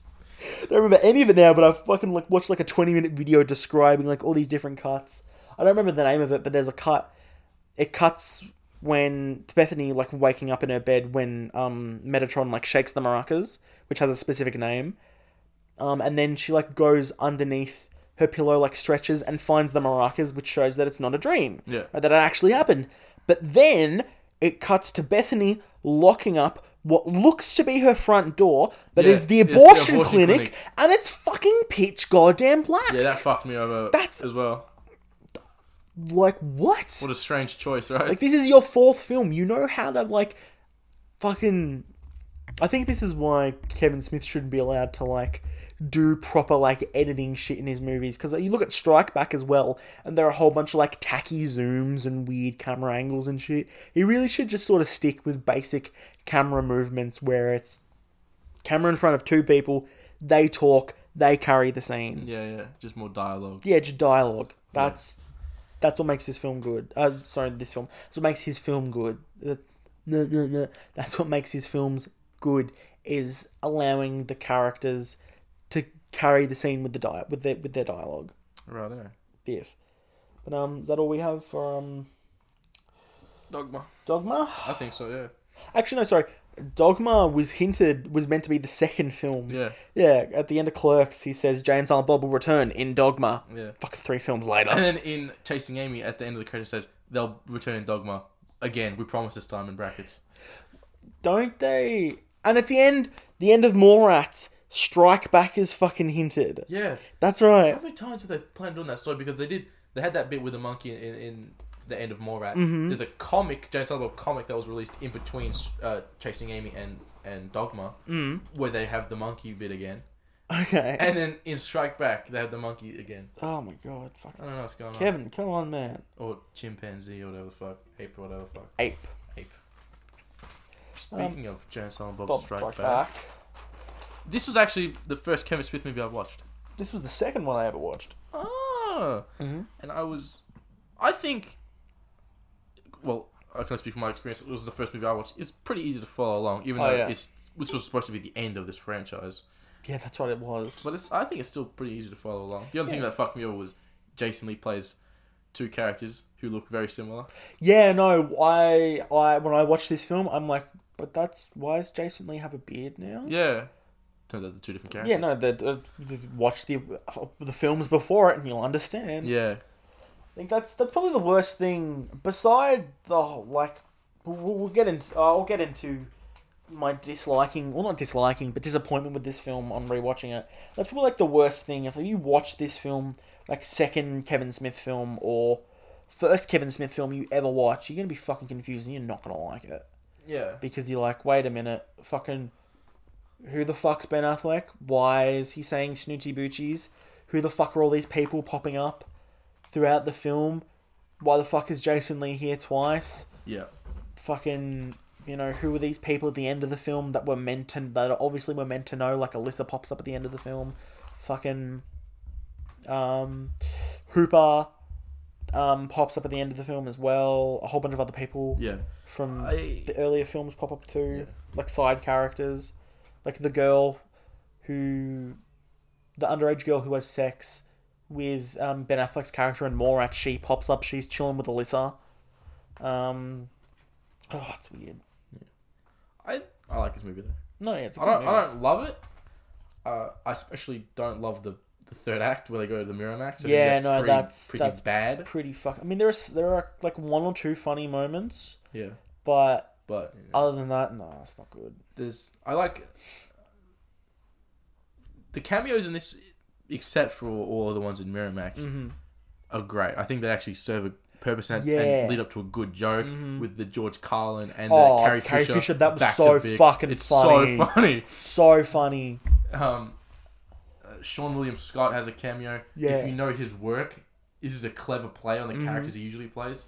You know, in his regular films in, in the early 2000s, late 90s, he Mhm. plays very much this jock type character. This So kind of studs. this stud, yeah. And then in this, he's just a fucking doofus. Yeah, fuck good.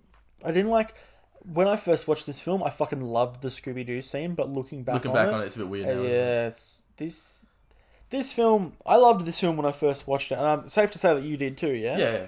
But rev- like looking back on this film and actually having to review it, it's not that good of a film. I mean, it's funny in some parts. It would be the world's. It'd be fucking better, uh, funnier than anything on the planet if you were fucking stoned off your fucking face. But yeah. nah, it's unfortunately it's not that good of a film. It's uh, in my opinion, it's his weakest film, and I know that's not your opinion, but we'll get back. We'll get to why that is later. Yeah. Um, I still think there is a lot of great jokes. Obviously, I don't know about you, but I love the um, like the uh, abbreviations. Is that what it's called? Like, Oh the- yeah, yeah, the- yeah, yeah, yeah. the The, the and the, the that- labia jokes. Are yeah, no, really that, that's funny. pretty funny. Um, some of the ca- uh, I said cameos already. hmm I don't have a lot of notes on this movie to be honest. It's it's kind of just kind of It's fan service, is what it is. Yeah, It's, exactly, it's like- like a hey. It's, it's literally Kevin Smith saying, "Hey kids, remember Holden? Remember Banky? Yeah. Remember fucking Brodie? Remember all this shit? That's me, man. That's Kevin Smith." yeah. I don't like. I don't, I really don't like seeing Holden and Alyssa in these movies after chasing Amy. I think it really ruined. No, not doesn't ruin it, but it's like it's not really that great anymore, is it? I don't know.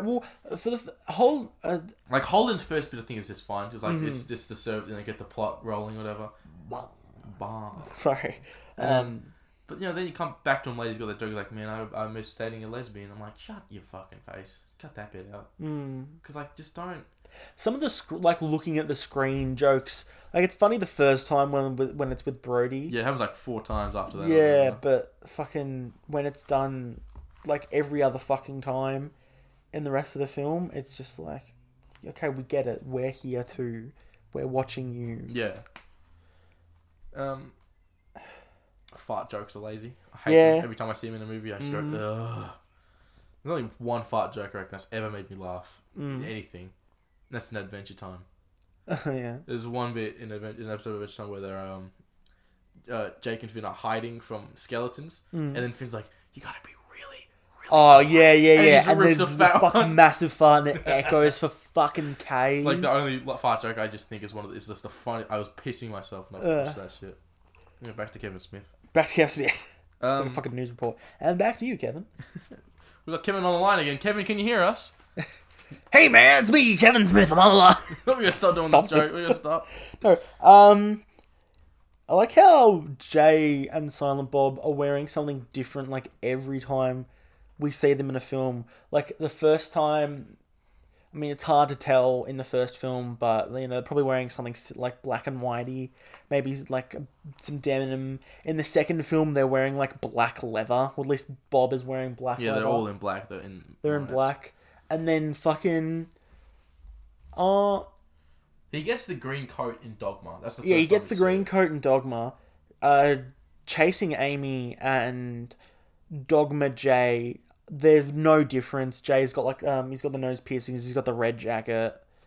He's got the beanie. But then iconic Jay and Silent Bob. Like when you think Jay and Silent Bob, I think in my Jacket. opinion, huh? I think the yellow jacket. Yeah, you think the yellow jacket. You think fucking Mooby's hat. You think fucking green overcoat. Yeah. Like Strike Back Jay and Silent Bob.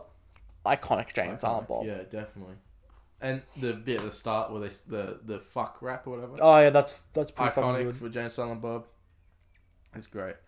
Um, there's my problem with the third act. It's just Mm. all just gay jokes. That's the whole joke. Yeah.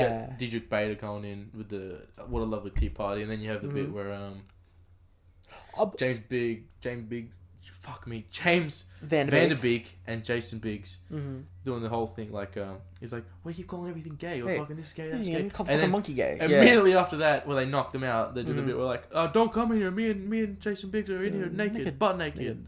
and they do the whole fucking "Ooh, ooh, ooh," Mhm. joke, Diedrich Bader again, and then again at the very end, where um, not the very end, but when uh, Banky and Will Ferrell's character are walking along and some like, uh, "I don't kiss guys" or whatever. It's like it's just constant Mm. yeah, but, gay uh, jokes uh, after that. Uh, pri- um, uh, something from what like you've heard. I don't kiss guys, and then he fucking, and then we find out that he's gay with. Yeah! yeah, that he's in, he's in a relationship with Hooper. It's like what the fuck? Yeah, I can't. I Make up your mind, Kevin. it's just it's not particularly great that final act. Although I love Mark Hamill. Oh up. yeah, no, fuck. Funny thing about that when um Kevin Smith did a test screening for Strike Back, and when Mark Hamill's car when Mark Hamill himself appears in the film, no one realized that it was Mark Hamill, and so he fucking he's like, fuck it, I'll stop the movie for like five seconds, put hey fucking- kids, it's Mark Hamill. yeah, hey kids, it's Mark Hamill as Yeah. he fucking crashes through. Um, Cocknock is iconic for. Oh yeah, Kevin Cock Smith pretty I fucking love funny. that. Um, I got here. I want a bong saber. Oh yeah, Like I just want one. It'd be so cool. that'd be cute. That'd be sick. Uh, yeah, I love Chris Rock is pretty funny. In this. Oh yeah. Uh he's funny for like the first couple scenes he's on, but Yeah. eventually at the end of it, yeah, that that bit. He's a, he gets a bit tired of. But I love that bit where he's like, um, oh, I created. I created the Muppets. I was gonna call it Not NWP. yeah. I'm not gonna continue the joke. Yeah, no, we're not gonna say what it is because, like we said, we don't want to get cancelled by the fir- by full fucking episode. Yeah, episode. you can. Um, yeah, there's not a lot to say about this movie, to be honest. Yeah, no, it's it's it's it's it's a good time if you're stoned. Oh, Jay's berserker shirt actually, something I put in my notes. Is uh, Jay's wearing a berserker shirt, which is Oh, the of the guy from Clerks. yeah, it was uh, one of the side characters from Clerks, who's like what uh, Silent Bob's cousin from Yeah, from Russia. Would you like some making Mm, fuck fuck berserker? Would you like to suck my, My cock cock berserker? Iconic. Love that shit. Oh, good shit. Um, Um, Clerks two, No, actually, I want to bring up one No. another, one other bit. go for it. My fa- one, one of the best bits in this whole movie Mhm. of Strike Back is at the very end where they go and beat up all the kids who are talking. Oh shit about yeah, them no, online. that's fucking that's, That's pretty fucking great. funny. I love that. This is how many people want to kick some ass. I do, I do, I do. Good shit. Yeah. Um, Yeah, we can move on to Clerks 2 now unless you want to. yeah, no, Clerk, Clerks two. Um, to. you didn't watch this film. I couldn't. I couldn't find a copy of No, it anywhere. You couldn't. I don't own it on Fucking- DVD. It used to be on YouTube for free, but got taken down. Didn't you find like a like um a version in I found a fucking Spanish? Spanish version for free. I couldn't find an English copy. Spanish version though. But Oh, you I- should have learned Spanish. Oh yeah, probably should have. no, but I remember most of this movie, so I I, I, I have one note because I, I Mm-hmm. wrote one note and then I was like, I'm running out of time. I gotta go watch the reboot. Mm-hmm. My one note is I love the Anne Frank slash Helen Keller. Oh, They that's pretty up funny. I feel like they mixed up the the the correcting Randall of the difference between Anne Frank and Helen Keller. They should have had it saying. They should have had him saying it like a couple times before Dante comes in and, dude, you mean Helen Keller, not Anne Frank. Um, I, I love That would have been a little bit more funnier instead of Dante correcting him the first time that he makes the reference, and then for the rest of the film he just doesn't give a shit and says Anne Frank anyways. Yeah, yeah, which is funny nonetheless. But yeah. This movie is really funny. I think It the only is. bit that I don't necessarily love is the the dance bit, oh, the fucking like the mass dance. yeah, yeah, the the musical fucking Yeah. number. I, that bit just takes me out of it because this film, for most part, is very grounded, like the first Clerks. Yeah. And then you have this big dance number, which makes you go, is a little uh, weird. I don't know. I kind of like Randall doing the fucking doing dance the, on it. Yeah, that- jiggle walk again. yeah, that's good. Um, what do you think of Elias? Elias, I liked Elias as a character. It was, it's fun to have Randall. Like Randall's at his best when he's picking on people. Yeah, He's at he's got to pick on the whole. Yeah, movie. exactly. And he's got someone, someone there, literally whose sole purpose in the movie is to fucking be made fun of. And like, I love when he's talking about uh, when Elias's talking about his girlfriend and how she's got like a mouth troll and like a Oh, yeah. vagina troll, so like they can't have sex or like do anything, and like he's got to wait for them to like move out of her body when she comes of age or whatever. And he's like he's doing his best to hold back to like not like verbally beat the shit out of this kid for being that fucking dumb. Yeah, Oh, it's so good I love it. I love um, yeah, Randall's really great in this. He is. I think I really wish Kevin Smith would have done more with Dante's character in this film, though. I mean, it's nice to see him. Like, it, it makes sense for his character to be doing the same shit all over again. You know, having a girlfriend who is Kevin Smith's wife. Um, who this is the first time she appears in his films, right? No, No. she's one of the one people. One of the Oh no, that's right. She's one of the people Back. in um Strike Back. That's right. Yeah, My apologies. but yeah, Yeah, no, um, who he's got a fucking he, Dante's got a fiance in this film, right? But is in love with his store manager, who's played by Rosario Dawson, who I Rosario love. Dawson, who is a fucking amazing actress. I, love fucking Rosario Dawson. love her. She's sick. Um, who's played by Rosario Dawson, which is yeah, it's fine and dandy, but that's this essentially the same the fucking same plot. it's it's exactly it's the same arc as fucking the first Clerks, and, and that's all fine and dandy because like the start of the film is in black and white, and like he goes to open the shutters and then the fucking quick stop is burning down, which is good and oh, not good. oh, it- It's kind of funny Yeah, and sort of tells you that this film is not going to be the same.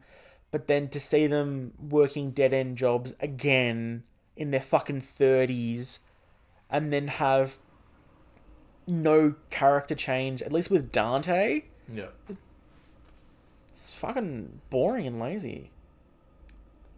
I guess. I don't mean, know. like, I, I get what it's going for. Like, you know, like this is one of Kevin Smith's, uh, one of Kevin Smith's films where he's telling a story again. You know, he's doing, he's doing another chasing, not another chasing Amy, but he's like he's got something to say again. yeah, Because this film is about him, you know, in thirties, forties, when you know Clerks was about, you know, like early twenties. Chasing Amy was like late twenties, thirties and this film is like you know almost like midlife sort of shit. yeah. I think, yeah, I get where you're coming from, but I, I, I still enjoyed it. No, yeah, no, don't get me wrong. I fucking I enjoy this film. I think it's great. It is a good fucking film. Another good film to just be stoned while watching as well. But um, fucking, a lot of his films just like get exponentially funnier while being baked, True. in my opinion. I keep looking at my notes. There's nothing there. Yeah, no, just, I've, I've got like two, like, and one being Jay's wearing a Buddy Christ shirt, and this movie is somewhat, um, some I can't even read my fucking handwriting. Something about Kevin Smith. Uh, how good are Jay and Bob though? I love them. oh in no. I fucking I love Jay and Bob. No, they're sober this time. Yeah, no, they're sober, and he's like fucking. Oh, it's good. I love the quotable line from this fucking Middletown cop pulled us over for suspicion of mischief. What the fuck does that mean? We're driving around with a deployed airbag. Yeah. True story of Jason Really? Mewes. He was driving around with a deployed airbag, got arrested. Oh my god, shit! I didn't even realize it was a true story. That's Yeah. sick. Um, fucking Smith, Silent Bob doesn't speak. He speaks once, and it's like a joke was like, I don't have anything to say this time. Yeah, it's, It's pretty. It's, it's a funny it's funny on the on the on the what do you call it? on what you'd expect um, Silent Bob's character Yeah, to be. exactly. Even though in the past couple films he hasn't really said anything wise. Like in Strike Back, he comes out with this whole big like legal speech, which I guess sort of goes with what his character was like meant to be Yeah. and all that shit. But I don't know. I kind of feel like Kevin Smith like couldn't be bothered remembering anything anymore. Fair enough. I, I yeah. He he doesn't say anything in any of the films, in any like Dogma onwards. He doesn't have anything like wise life advice to say. He's got legal advice in Strike Back, but I don't really count that. Yeah, fair enough. Doesn't say. I mean, it's the joke in Clerks too, but he doesn't say anything at fucking all wise in reboot, which is. which we'll get to that. I mean, I feel like talking about Clerks 2 is going to be pretty fucking simple. I oh um Uh, uh, quick, sorry, not yeah. simple. Clerks two. I the donkey show is so fucking funny. Oh yeah, funny. that's so fuck. That's so fucking funny. It's just a great gag, and it's like fucking um. uh, Where's Kinky Kelly? This is Kelly. Yeah, this is Kinky Kelly. I'm the star. I'm the sexy stuff. And he just shoots the, Yeah. the fucking thing. It just goes straight to his hand. It Yeah. looks great. It's really funny. Um, and that's the bit where like Elias gets fucking hammered. Oh yeah, I fucking I love Elias just walking Yeah. around, fuck pissed off his face. Uh, crazy to think about. This movie, there's lines in this where it's like, oh, the the live action Transformers movie is coming out soon. I I'm like, oh my god, that's so long ago now. I feel like there's one happening all the time. God, fucking. I feel old. I love how in in the jail scene the the stud um comes out and is like, oh, you guys won't get charged with any bestiality things. It's not illegal in this state to like watch bestiality. It's only illegal like to commit it. Yeah, Oh no, sorry, not bestiality. interspecies erotica. Interspecies erotica.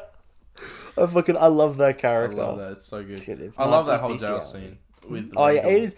That's one of that's in my opinion like that's the best scene, except for the end. That's the best scene in the film. Yeah. Um. Yeah, and I, wish. No, I don't wish anything. I don't know what I was gonna say.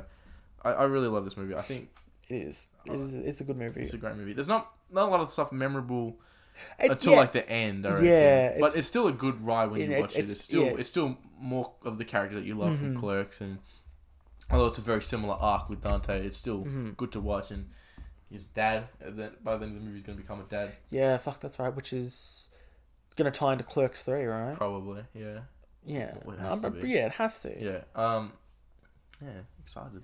That's. Clerks three. I, I really liked it. I love how they own the store. At the Yeah, no, they they buy the store buy with the fucking. They get a, a loan From from, fucking Bob. from Jay and Bob. Yeah, that's hilarious.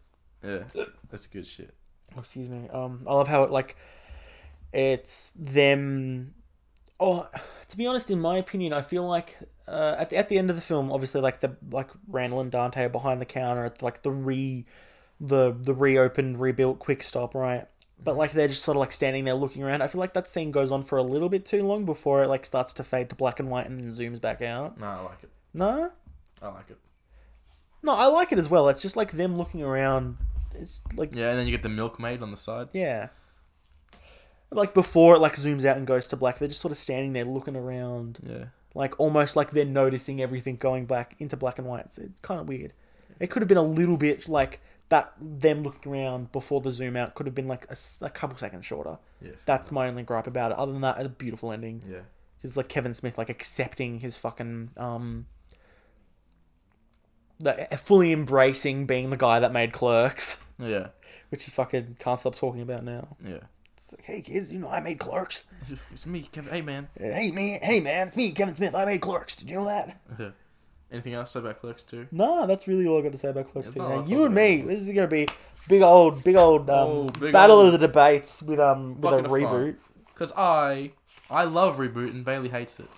That's not true. It's the opposite. I fucking hate reboot. I think it's atrocious. It's it's honestly painful to sit through. I hate it. Nah. I can't stand it. Nah, you're you're not looking at it the right way, my friend. No, you're Watch. looking at it the wrong way. No, no, no, no. I guarantee you, you're gonna learn something. Just like the other films, you're gonna Oh, learn something by the end of this. you just you sit sit back and listen, to Sonny Jim. Oh my bloody! Call me with his cheeky knowledge. Bloody. All right. I like this film. Granted, it's probably it's not his weakest, in my opinion. Strike Back is his weakest film, but this film definitely not one of his best. But just like the rest, very enjoyable. You don't find it that way. I do because this was his first film after his heart attack. Right, this was his first like because what Clerks three he was saying before his heart attack was all going to be about death and accepting death, but then when he was faced with death, he's like, oh shit, I don't want to fucking die. Yeah. You know, I, I, I don't want Had a to. different perspective. Yeah, add a whole different perspective, which is what this is.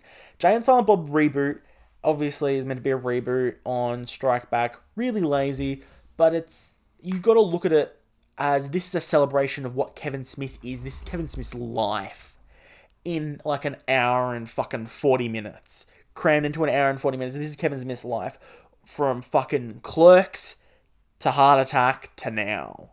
I don't see it that way. I see it as this painfully awful, unfunny retread of Strike Back, which I, I was certainly because it, it sounds like a funny idea on paper, just doing it again. But when you watch it, it's like I have seen this before, but this is ten times worse. And I don't I don't connect with the the daughter character, uh, Millennium Falcon or whatever her name is. I think it's an awful addition to the to the dynamic of Jay and Bob. Because I always see these characters as being like these guys don't change, and that's that's the um, Yeah, that, that's, the whole that's point of them, characters. Exactly. And then all of a sudden, Jay's got a fucking daughter and he's going to become a dad. Very similar to Jason Mewes in Mewes, real life. Yeah. Um, and it's just, it's horribly written. Completely compared to all the other ones that are like really smart, great dialogue. This is just like, oh, I'm pretty sure these guys were alive in the 90s. They didn't have internet back then. What an awful fucking line. Yeah. T- well, the only the only bad dialogue in this film comes from the younger characters. Everyone else who's like older, who's Kevin Smith's age, written. Uh, the dialogue for them isn't as bad as say like that '90s line and some of the shit that fucking Millennium Falcon spouts um spouts off with her fucking little ragtag group of fucking friends. Yeah. No, Kevin Smith. I'm surprised he didn't call it this character uh, Millennial Falcon. Some fucking whack shit. Uh, I I just I couldn't connect with it. I didn't find the emotional bits to land at all as compared to some of his other movies because it just it doesn't work. I don't find these characters funny. Like Jay and Bob aren't characters I'm really supposed to connect to emotionally. Mm. They're just supposed to be like the funny. So like, their, their Strike Back barely works as a movie. Yeah. So doing it again is just a big fucking gamble, and I just don't think it works. It's not funny. Uh, there's probably the only thing I really like about this movie is um, jokes of Kevin Smith playing himself. Oh yeah, fucking funny. yeah. Kevin Smith playing himself, which unfortunately, um, that like Kevin Smith's role, well, not his obviously not him himself, but Kevin Smith was a stand-in for Stan Lee, who was taken before um, um, before shooting even started Yeah. on reboot. Unfortunately enough. Because the Kevin Smith plays himself in the film, but it was originally going to be Stan Lee playing himself instead of Kevin Smith. Mm. Um, I will agree with you. Just like Strike Back, the third act of this film, pretty shit. I think it's all no, movie co- shit. Nah, I the know, some of the some of the in between bits, like the hater tots, is really fucking dumb. oh my god, I wrote here the hater tots is a living is like the embodiment of Yoga Hosers. yeah, it It's like really is. I was just this movie's made for for tween girls and it attracted an entirely different market. Mm-hmm. That's just what Yoga Hosers was, dude. Uh huh. Shit. Shit. I wrote here. Did Kevin Smith forget how to be Silent Bob? Yeah. Because in all the other ones, like he actually uses his expressive skills to to be Silent Bob. Like his facial expressions are pretty subtle, but Mm. they work, and he, his body movements and stuff are you know work. But in this, it's just he's just pointing and looking at people and pointing. And That's just only the the one like yeah, exactly. one like uh, eyebrows up eyebrow face. raise, big smile. It's just it's Yeah. it's awful. I don't know how he could fuck up being this character that he's been playing for 20, 20 years. Mm. Um, the emojis. Yeah, I didn't like that. I, I I agree with you. A lot of like the the little things are really awful. The emojis, the the I wouldn't say I didn't really notice the lack of expression as much as you did. There was some I don't know, I don't feel like the the film was really focused on fucking um Silent Bob though. It was really like Jay was like proper front and center. Yeah. I don't know. kind of like kind of like in Clerks, how you know Silent Bob was really just fucking there to be there, except for obviously the the little um nugget of wisdom he gives fucking Dante at the end. But just like just like in reboot, he's you know he's just there to be there. You can't have Jay without Silent Bob. I guess. I feel like I don't know, man. no, I, I I get what you mean. Look, you have a lot of points. This film isn't. I I I enjoy it and I like it, but it doesn't mean that it's a good film. Yeah. Like- I, I, don't know. I hate Fucking- every minute of this. there are multiple scenes like um fucking they go to Chronic Con, which is the Comic Con but centered around Blunt Man and Chronic, which kind of funny, but not No. super funny. I hate it. I, I fucking I hate how meta this movie is. Mm. Because it's like here we're walking in. Here's the cast of Clerks. Here's the cast of Comic Book. Yeah. Here's just fuck you. The see that's that's the one thing I really the the Loki thing, which we'll talk about in a moment. oh my god. The Loki thing and the class the, the cast of clerks, no fucking sense. It's no bad. fucking I feel like Kevin Smith was just like really fucking high in the morning after like taking like fucking like like in like one puff, like Yeah. a cartoon one puff. Like sorry, one inhale like smokes an entire fucking joint. Did that a couple times. Sat down at his desks. oh, it'd be so fucking funny if the cast of clerks showed up and they were in black and white, and then it cuts to Jay and Silent Bob, and they're in black and white too, man. Yeah. Hey, I'm Kevin Smith. I made fuck. that's that's that's literally what that scene is. That is him saying, "Hey, I'm Kevin Smith. I made clerks." Yeah, and the bit with uh with Matt Damon showing up is I'm Kevin Smith and I got fucking Matt Damon to be in my movie. Look Yeah. at this. Look at this. He, he literally Matt Damon fucking says that. Yeah, in the he's film, like doesn't- literally, yeah. it's me, Loki from Dogma, remember? And then he never shows up for the rest of the movie. Yeah. He does narration for one bit and is never done again. Yeah, no, if if they could have like lent into the narration a little bit more. Exactly. If they wanted to have like Loki do like if they wanted to have Matt Damon in it. And it's not like it would have been too expensive. They would have had to just stick fucking Matt Damon in a goddamn recording booth and Exactly. be Matt Damon. Well not Matt Damon, but Ugh. Loki, but Um, the cameos in this are awful. uh some of them are really bad. Like the Chris I think the Chris Jericho one's pretty funny. Like That whole scene has no purpose. yeah, Just to it the- doesn't. except to just have Jericho, Chris Yeah. Jericho be in there I know. as the KKK fucking leader or whatever. Fuck. Yeah. Just a shit scene. I, I loved the fucking Chris Hemsworth cameo. No, no, no, no, no, no. Right, see, not the one that's actually in the movie, but like at the end of the movie when the credits roll, there's like different like scenes that obviously didn't make it in. There's another one with Chris Hemsworth. It's fucking hilarious. I don't like either of them. I saw that one too. No, I just- dude, I found, dude, I loved fucker. I, I thought it was so funny when he says "Hemi, go bye bye." okay, Dude, that that's enough. funny. That's fucking big manly fucking Chris Hemsworth as a hologram saying "Hemi, go bye bye." Yeah, That's that's funny. Um, this is you know the, the things that made me laugh were just just little weird shit that Mm. just kind of catch me off guard, like the bit where he's like. Jay mispronoun- mispronounces the name of something, and then Oh yeah, the Brodie's like, uh, "What? What Gino's like? Yeah, those pizza, pizza making making fucks." fucks. Or the bit where he, um, uh, the where they meet Millennium Falcon, meet one of her friends or whatever. Oh yeah, and it's um it's her deaf friend who's black and he's like, I think we need to see a paternity test. Not that, but No? no. it's a bit later on where he like he thinks that she's speaking Spanish or something, and he goes, "Oh, mi cosa pa soapy penis." I pissed myself. It was so funny. But I don't know. Besides that, there's nothing else I really liked, and I'm I'm worried about Mallrats and Clerks too. If this is the type of things he's gonna do, because both of those movies are gonna have like teenage uh, Yeah. characters in them, and if this is how he writes teenage characters, I'm fucking terrified. I don't know. I feel Because like, Mallrats is gonna have Brodie uh, having a- a daughter, and it's gonna Yeah. have um that come from Stranger Things. Millie Bobby Brown, No, the there's a bloke, the the David Harbour, kid. No, the one of the kids. Finn Wolfhard. That's it. Finn Wolfhard is gonna be in Mallrats too, Oh yeah. and I'm like, oh, they're gonna ruin this movie. Uh, Not not so much because of Finn Wolfhard, but because of how Smith writes teenage characters, and in both this movie and in Yoga Hosers, and it's just it sucks. I don't know. I feel like he he knows that Yoga Hosers is shit. He wanted to make this.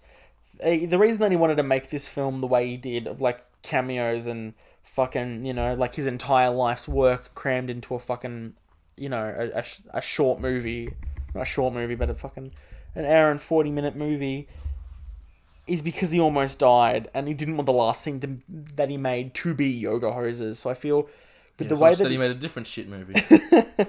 no, I feel with the way that he wrote the characters in Yoga Hosers, the, the teen characters in Yoga Hosers, and the teen characters in this film, hopefully with enough, because obviously you're probably not the only person to hate this film. I'm probably not. Like, he'll be able to take that criticism and sort of rework it into hopefully how he makes fucking um Mallrats and Clerks 3 hopefully. I mean, we could be wrong. He could just be old and stoned now and just sort of not be able to write good characters when it comes to fucking teens, at least. Mm. But, you know, only time will tell with that shit. There's a review I found on Oh. Google A review. that I feel fully encapsulates my opinions on this movie. Would you like me to read it out to you? Oh, be my guest. This Don't forget like- to give credit to whoever the yeah, reviewer this is. is from uh, David Ennis. I found it on the Google Play, whatever. oh dear, like a 50 year old trying to look cool riding a skateboard. I'm a fan of all of Smith's previous movies, uh, but since Yoga Hosers, uh, he just keeps trying to flog the same slapstick uh, that was funny with exuberant youth on his side, but now it's just strained, cringeworthy, and actually embarrassing to watch. like a stand up comic choking on stage. Not pretty. I had to stop at 40 minutes to write this because I couldn't watch anymore. This is just my opinion, and I hope someone else likes it, although I doubt it. It's shameless rehashing of a time in comedy that is long now dead. Grow up, Kevin Smith. You're treating your fans like morons, and some will never watch your films again. The only way this is funny is if you have brain damage or are monumentally stoned. I say save your money or hire the first movie. It's actually funny. I fully, I love that review because I fucking, it just encapsulates my opinion 100%. No, I, I, I get you. I get you. I do. I mean, look, like I said before, it's not a good film, not by any stretch of the imagination, but just like you got to look. It's all about perspective, man. And I'm choosing to see it as what it was meant to be, not what it actually is. Yeah, well, like it's weird because I would, I thought I would have loved this. This is right down my alley. This is exactly what I would have loved to have seen. I saw it and went, boo, no good. Yeah. Boo, actually. Boo. Boo. Boo, baboo. Babooey. Shut your fucking head. Um, yeah, I don't. Oh, what do you, Ben Affleck scene? What do you think about it? I liked it. I, I really liked it. I thought it was sort of like a because what Ben Affleck's a bit of a joke, or not. Not that Ben Affleck actually is a bit of a joke. Ben Affleck's character Holden is a bit of a joke in Strike Back, so it's nice to see him in a bit more of a serious, brought back to the serious character that he once was. And granted, it's a little bit weird, like you were saying before, of like the whole oh he's sort of like not in a relationship with Alyssa anymore, but is at the same time they're being co-parents Yeah, I hate that. yeah, no, that sort of that really does defeat the purpose of the last film of them Yeah, moving on from each other as legitimate adults I instead have. of Yeah, I have a full love hate relationship with that scene because hmm. it's a beautiful fucking speech about about scene. parenting. And when I when Uh-huh. I hear that speech, I go, Kevin Smith, he still mm-hmm. has it. yeah, he still Why are you doing this? Yeah, But then I hate that it's uh, co-parents with Alyssa. Like I really just wish that, like probably we just didn't see those characters again, like ever. To be honest, if it could have been, it would have been nice if it wasn't like co-parenting. Like if it was like, oh yeah, I'm, you know, I was Alyssa's sperm donor, you know, and like that's it. I would have just preferred if he moved on and just had a kid with somebody else. But I love, you know, but even in that speech, there's a lot Mm. of shit jokes where he's like, "I- "I'm not Bruce Wayne anymore. I'm more like Thomas Wayne or or, or Bruce Wayne's mum, whose name I can't remember." yeah, and then looks at the camera. And then looks at the camera. yeah. What are you doing? That was a shit thing to put there. Um, yeah, I, I don't like this movie. I don't like that scene particular. I like so- some of it, but I did. I did like the because back in Strike Back, um, we see Ben Affleck and Matt Damon as actual character in universe characters playing themselves, yeah, which is fucking That's we forgot to mention the, the Goodwill Oh, Hunting I love scene. that bit in that is the Strike Back. only good bit about like the third act of Strike Back. yeah. It is so fucking funny. And I love how at the end of that scene, fucking Jay like shouts out, "Yo, Affleck, you were the oh, bomb in in Phantom, Phantom, yo!" And I, granted, it wasn't as funny as it was in Strike Back, but I like that like they say like, "Oh yeah, but Affleck was the bomb in, as Batman, yo." Yeah. but that was pretty funny. You know, he's not the bomb as Batman. He's the bomb as Bruce Wayne. Bomb as Bruce Wayne, yeah. yeah. Uh, I don't know. Um, I, I couldn't. This movie's nothing. I hate this movie. I, I, I, even as a Smith fan, I think it's atrocious. Yeah, nah, it's not. It's, it's definitely not his best work. What I what I would like to see for the, because we know we have we know we at least have two more Two more films, yeah. coming out. Mallrats two and Clerks three. Mm. What I genuinely think should happen is that he should make Mallrats two first. Do whatever the fuck he wants with it. Make it a shit film or whatever. But And then have Cler- uh, And- Clerks 3 be like the swan song. yeah, Clerks three be the end of the whole franchise. Because do you know what the plot of Clerks two is gonna be? He he's mentioned it in an interview. Mm. It's it's very similar to Smith Life again. Mm. Randall has a heart attack and um, realizes while in the hospital that he he's uh, doesn't have any family. There's no one to memorialize him when he when he dies, Mm. and so he while all fucked up on drugs from the heart attack, whatever, he turns to Dante and says, "We need to make a movie," and they make Clerks. That's the plot of Clerks. That's what it's going to be, and it sounds incredible. I'm so excited, but I hope after seeing Ruby, I hope he doesn't fuck it up because I feel like every movie he's made after he became a stoner, major into the toilet, as Arnold would say. So, so he's saying is we have Seth Rogen to blame. We do have fuck you, Seth, fucking Seth Rogen. son of a bitch. No, actually, shit. I'm pretty sure you've told me that before, but oh, I'm fucking that. That does sound an amazing film. That Sounds like a fucking amazing. Yeah, God, actually, speaking of Clerks 2, uh, not Clerks 2. Fuck. Clerks Speaking of Mallrats 2, I hope they don't bring TS back. they will. Or if the, uh, or they can't. How will they not bring him back for? uh, say he died in a swimming pool. No. Finally got his fucking Yeah. comeuppance. Uh, No. recently, they announced that the entire cast of Mallrats is coming back with, from uh, Mallrats 2. Even Michael Rooker? That's a good question. I hope so. I hope so, because I love fucking Michael Rooker. Michael Rooker was mad, dude. They're probably gonna have a joke of him being Mary Poppins or whatever. Oh, fuck, I hope so. That'd be pretty fucking funny, to be honest. Um, yeah. Anything else to bring up about these movies? I think we're Um, done. Well, at least, uh, not really about these movies, but at least with Mallrats 2, I hope they fix TS's character. Yeah. If they write it, like, if he if he's the same guy who doesn't, like, if, if he at least learns a lesson and, you know, grows as a person, instantly redeemed, instantly redeemed as a as a character, in my Yeah. opinion. Fair enough. because you know it's the one that's the only thing that was missing about his character in the first Mallrats film was that he was just a giant asshole and he didn't learn his he didn't learn anything. Yep. He, if he'd learned something, even if it was like how to fucking count to five, we were instantly amazing character. Yeah, up with the greats, just as good as Dante, just as good as Randall. I mean, he's not, but fucking Yeah. yeah, yeah, I know what you're getting. just anything. I want his character to learn something. So uh, done. Yeah, no, that's. Thanks for sticking around for another Yeah. fucking for the for the fourth episode of the Look Around podcast. The longest one we've The, got. the longest one. yeah. I can. Nearly two hours. Nearly Jesus.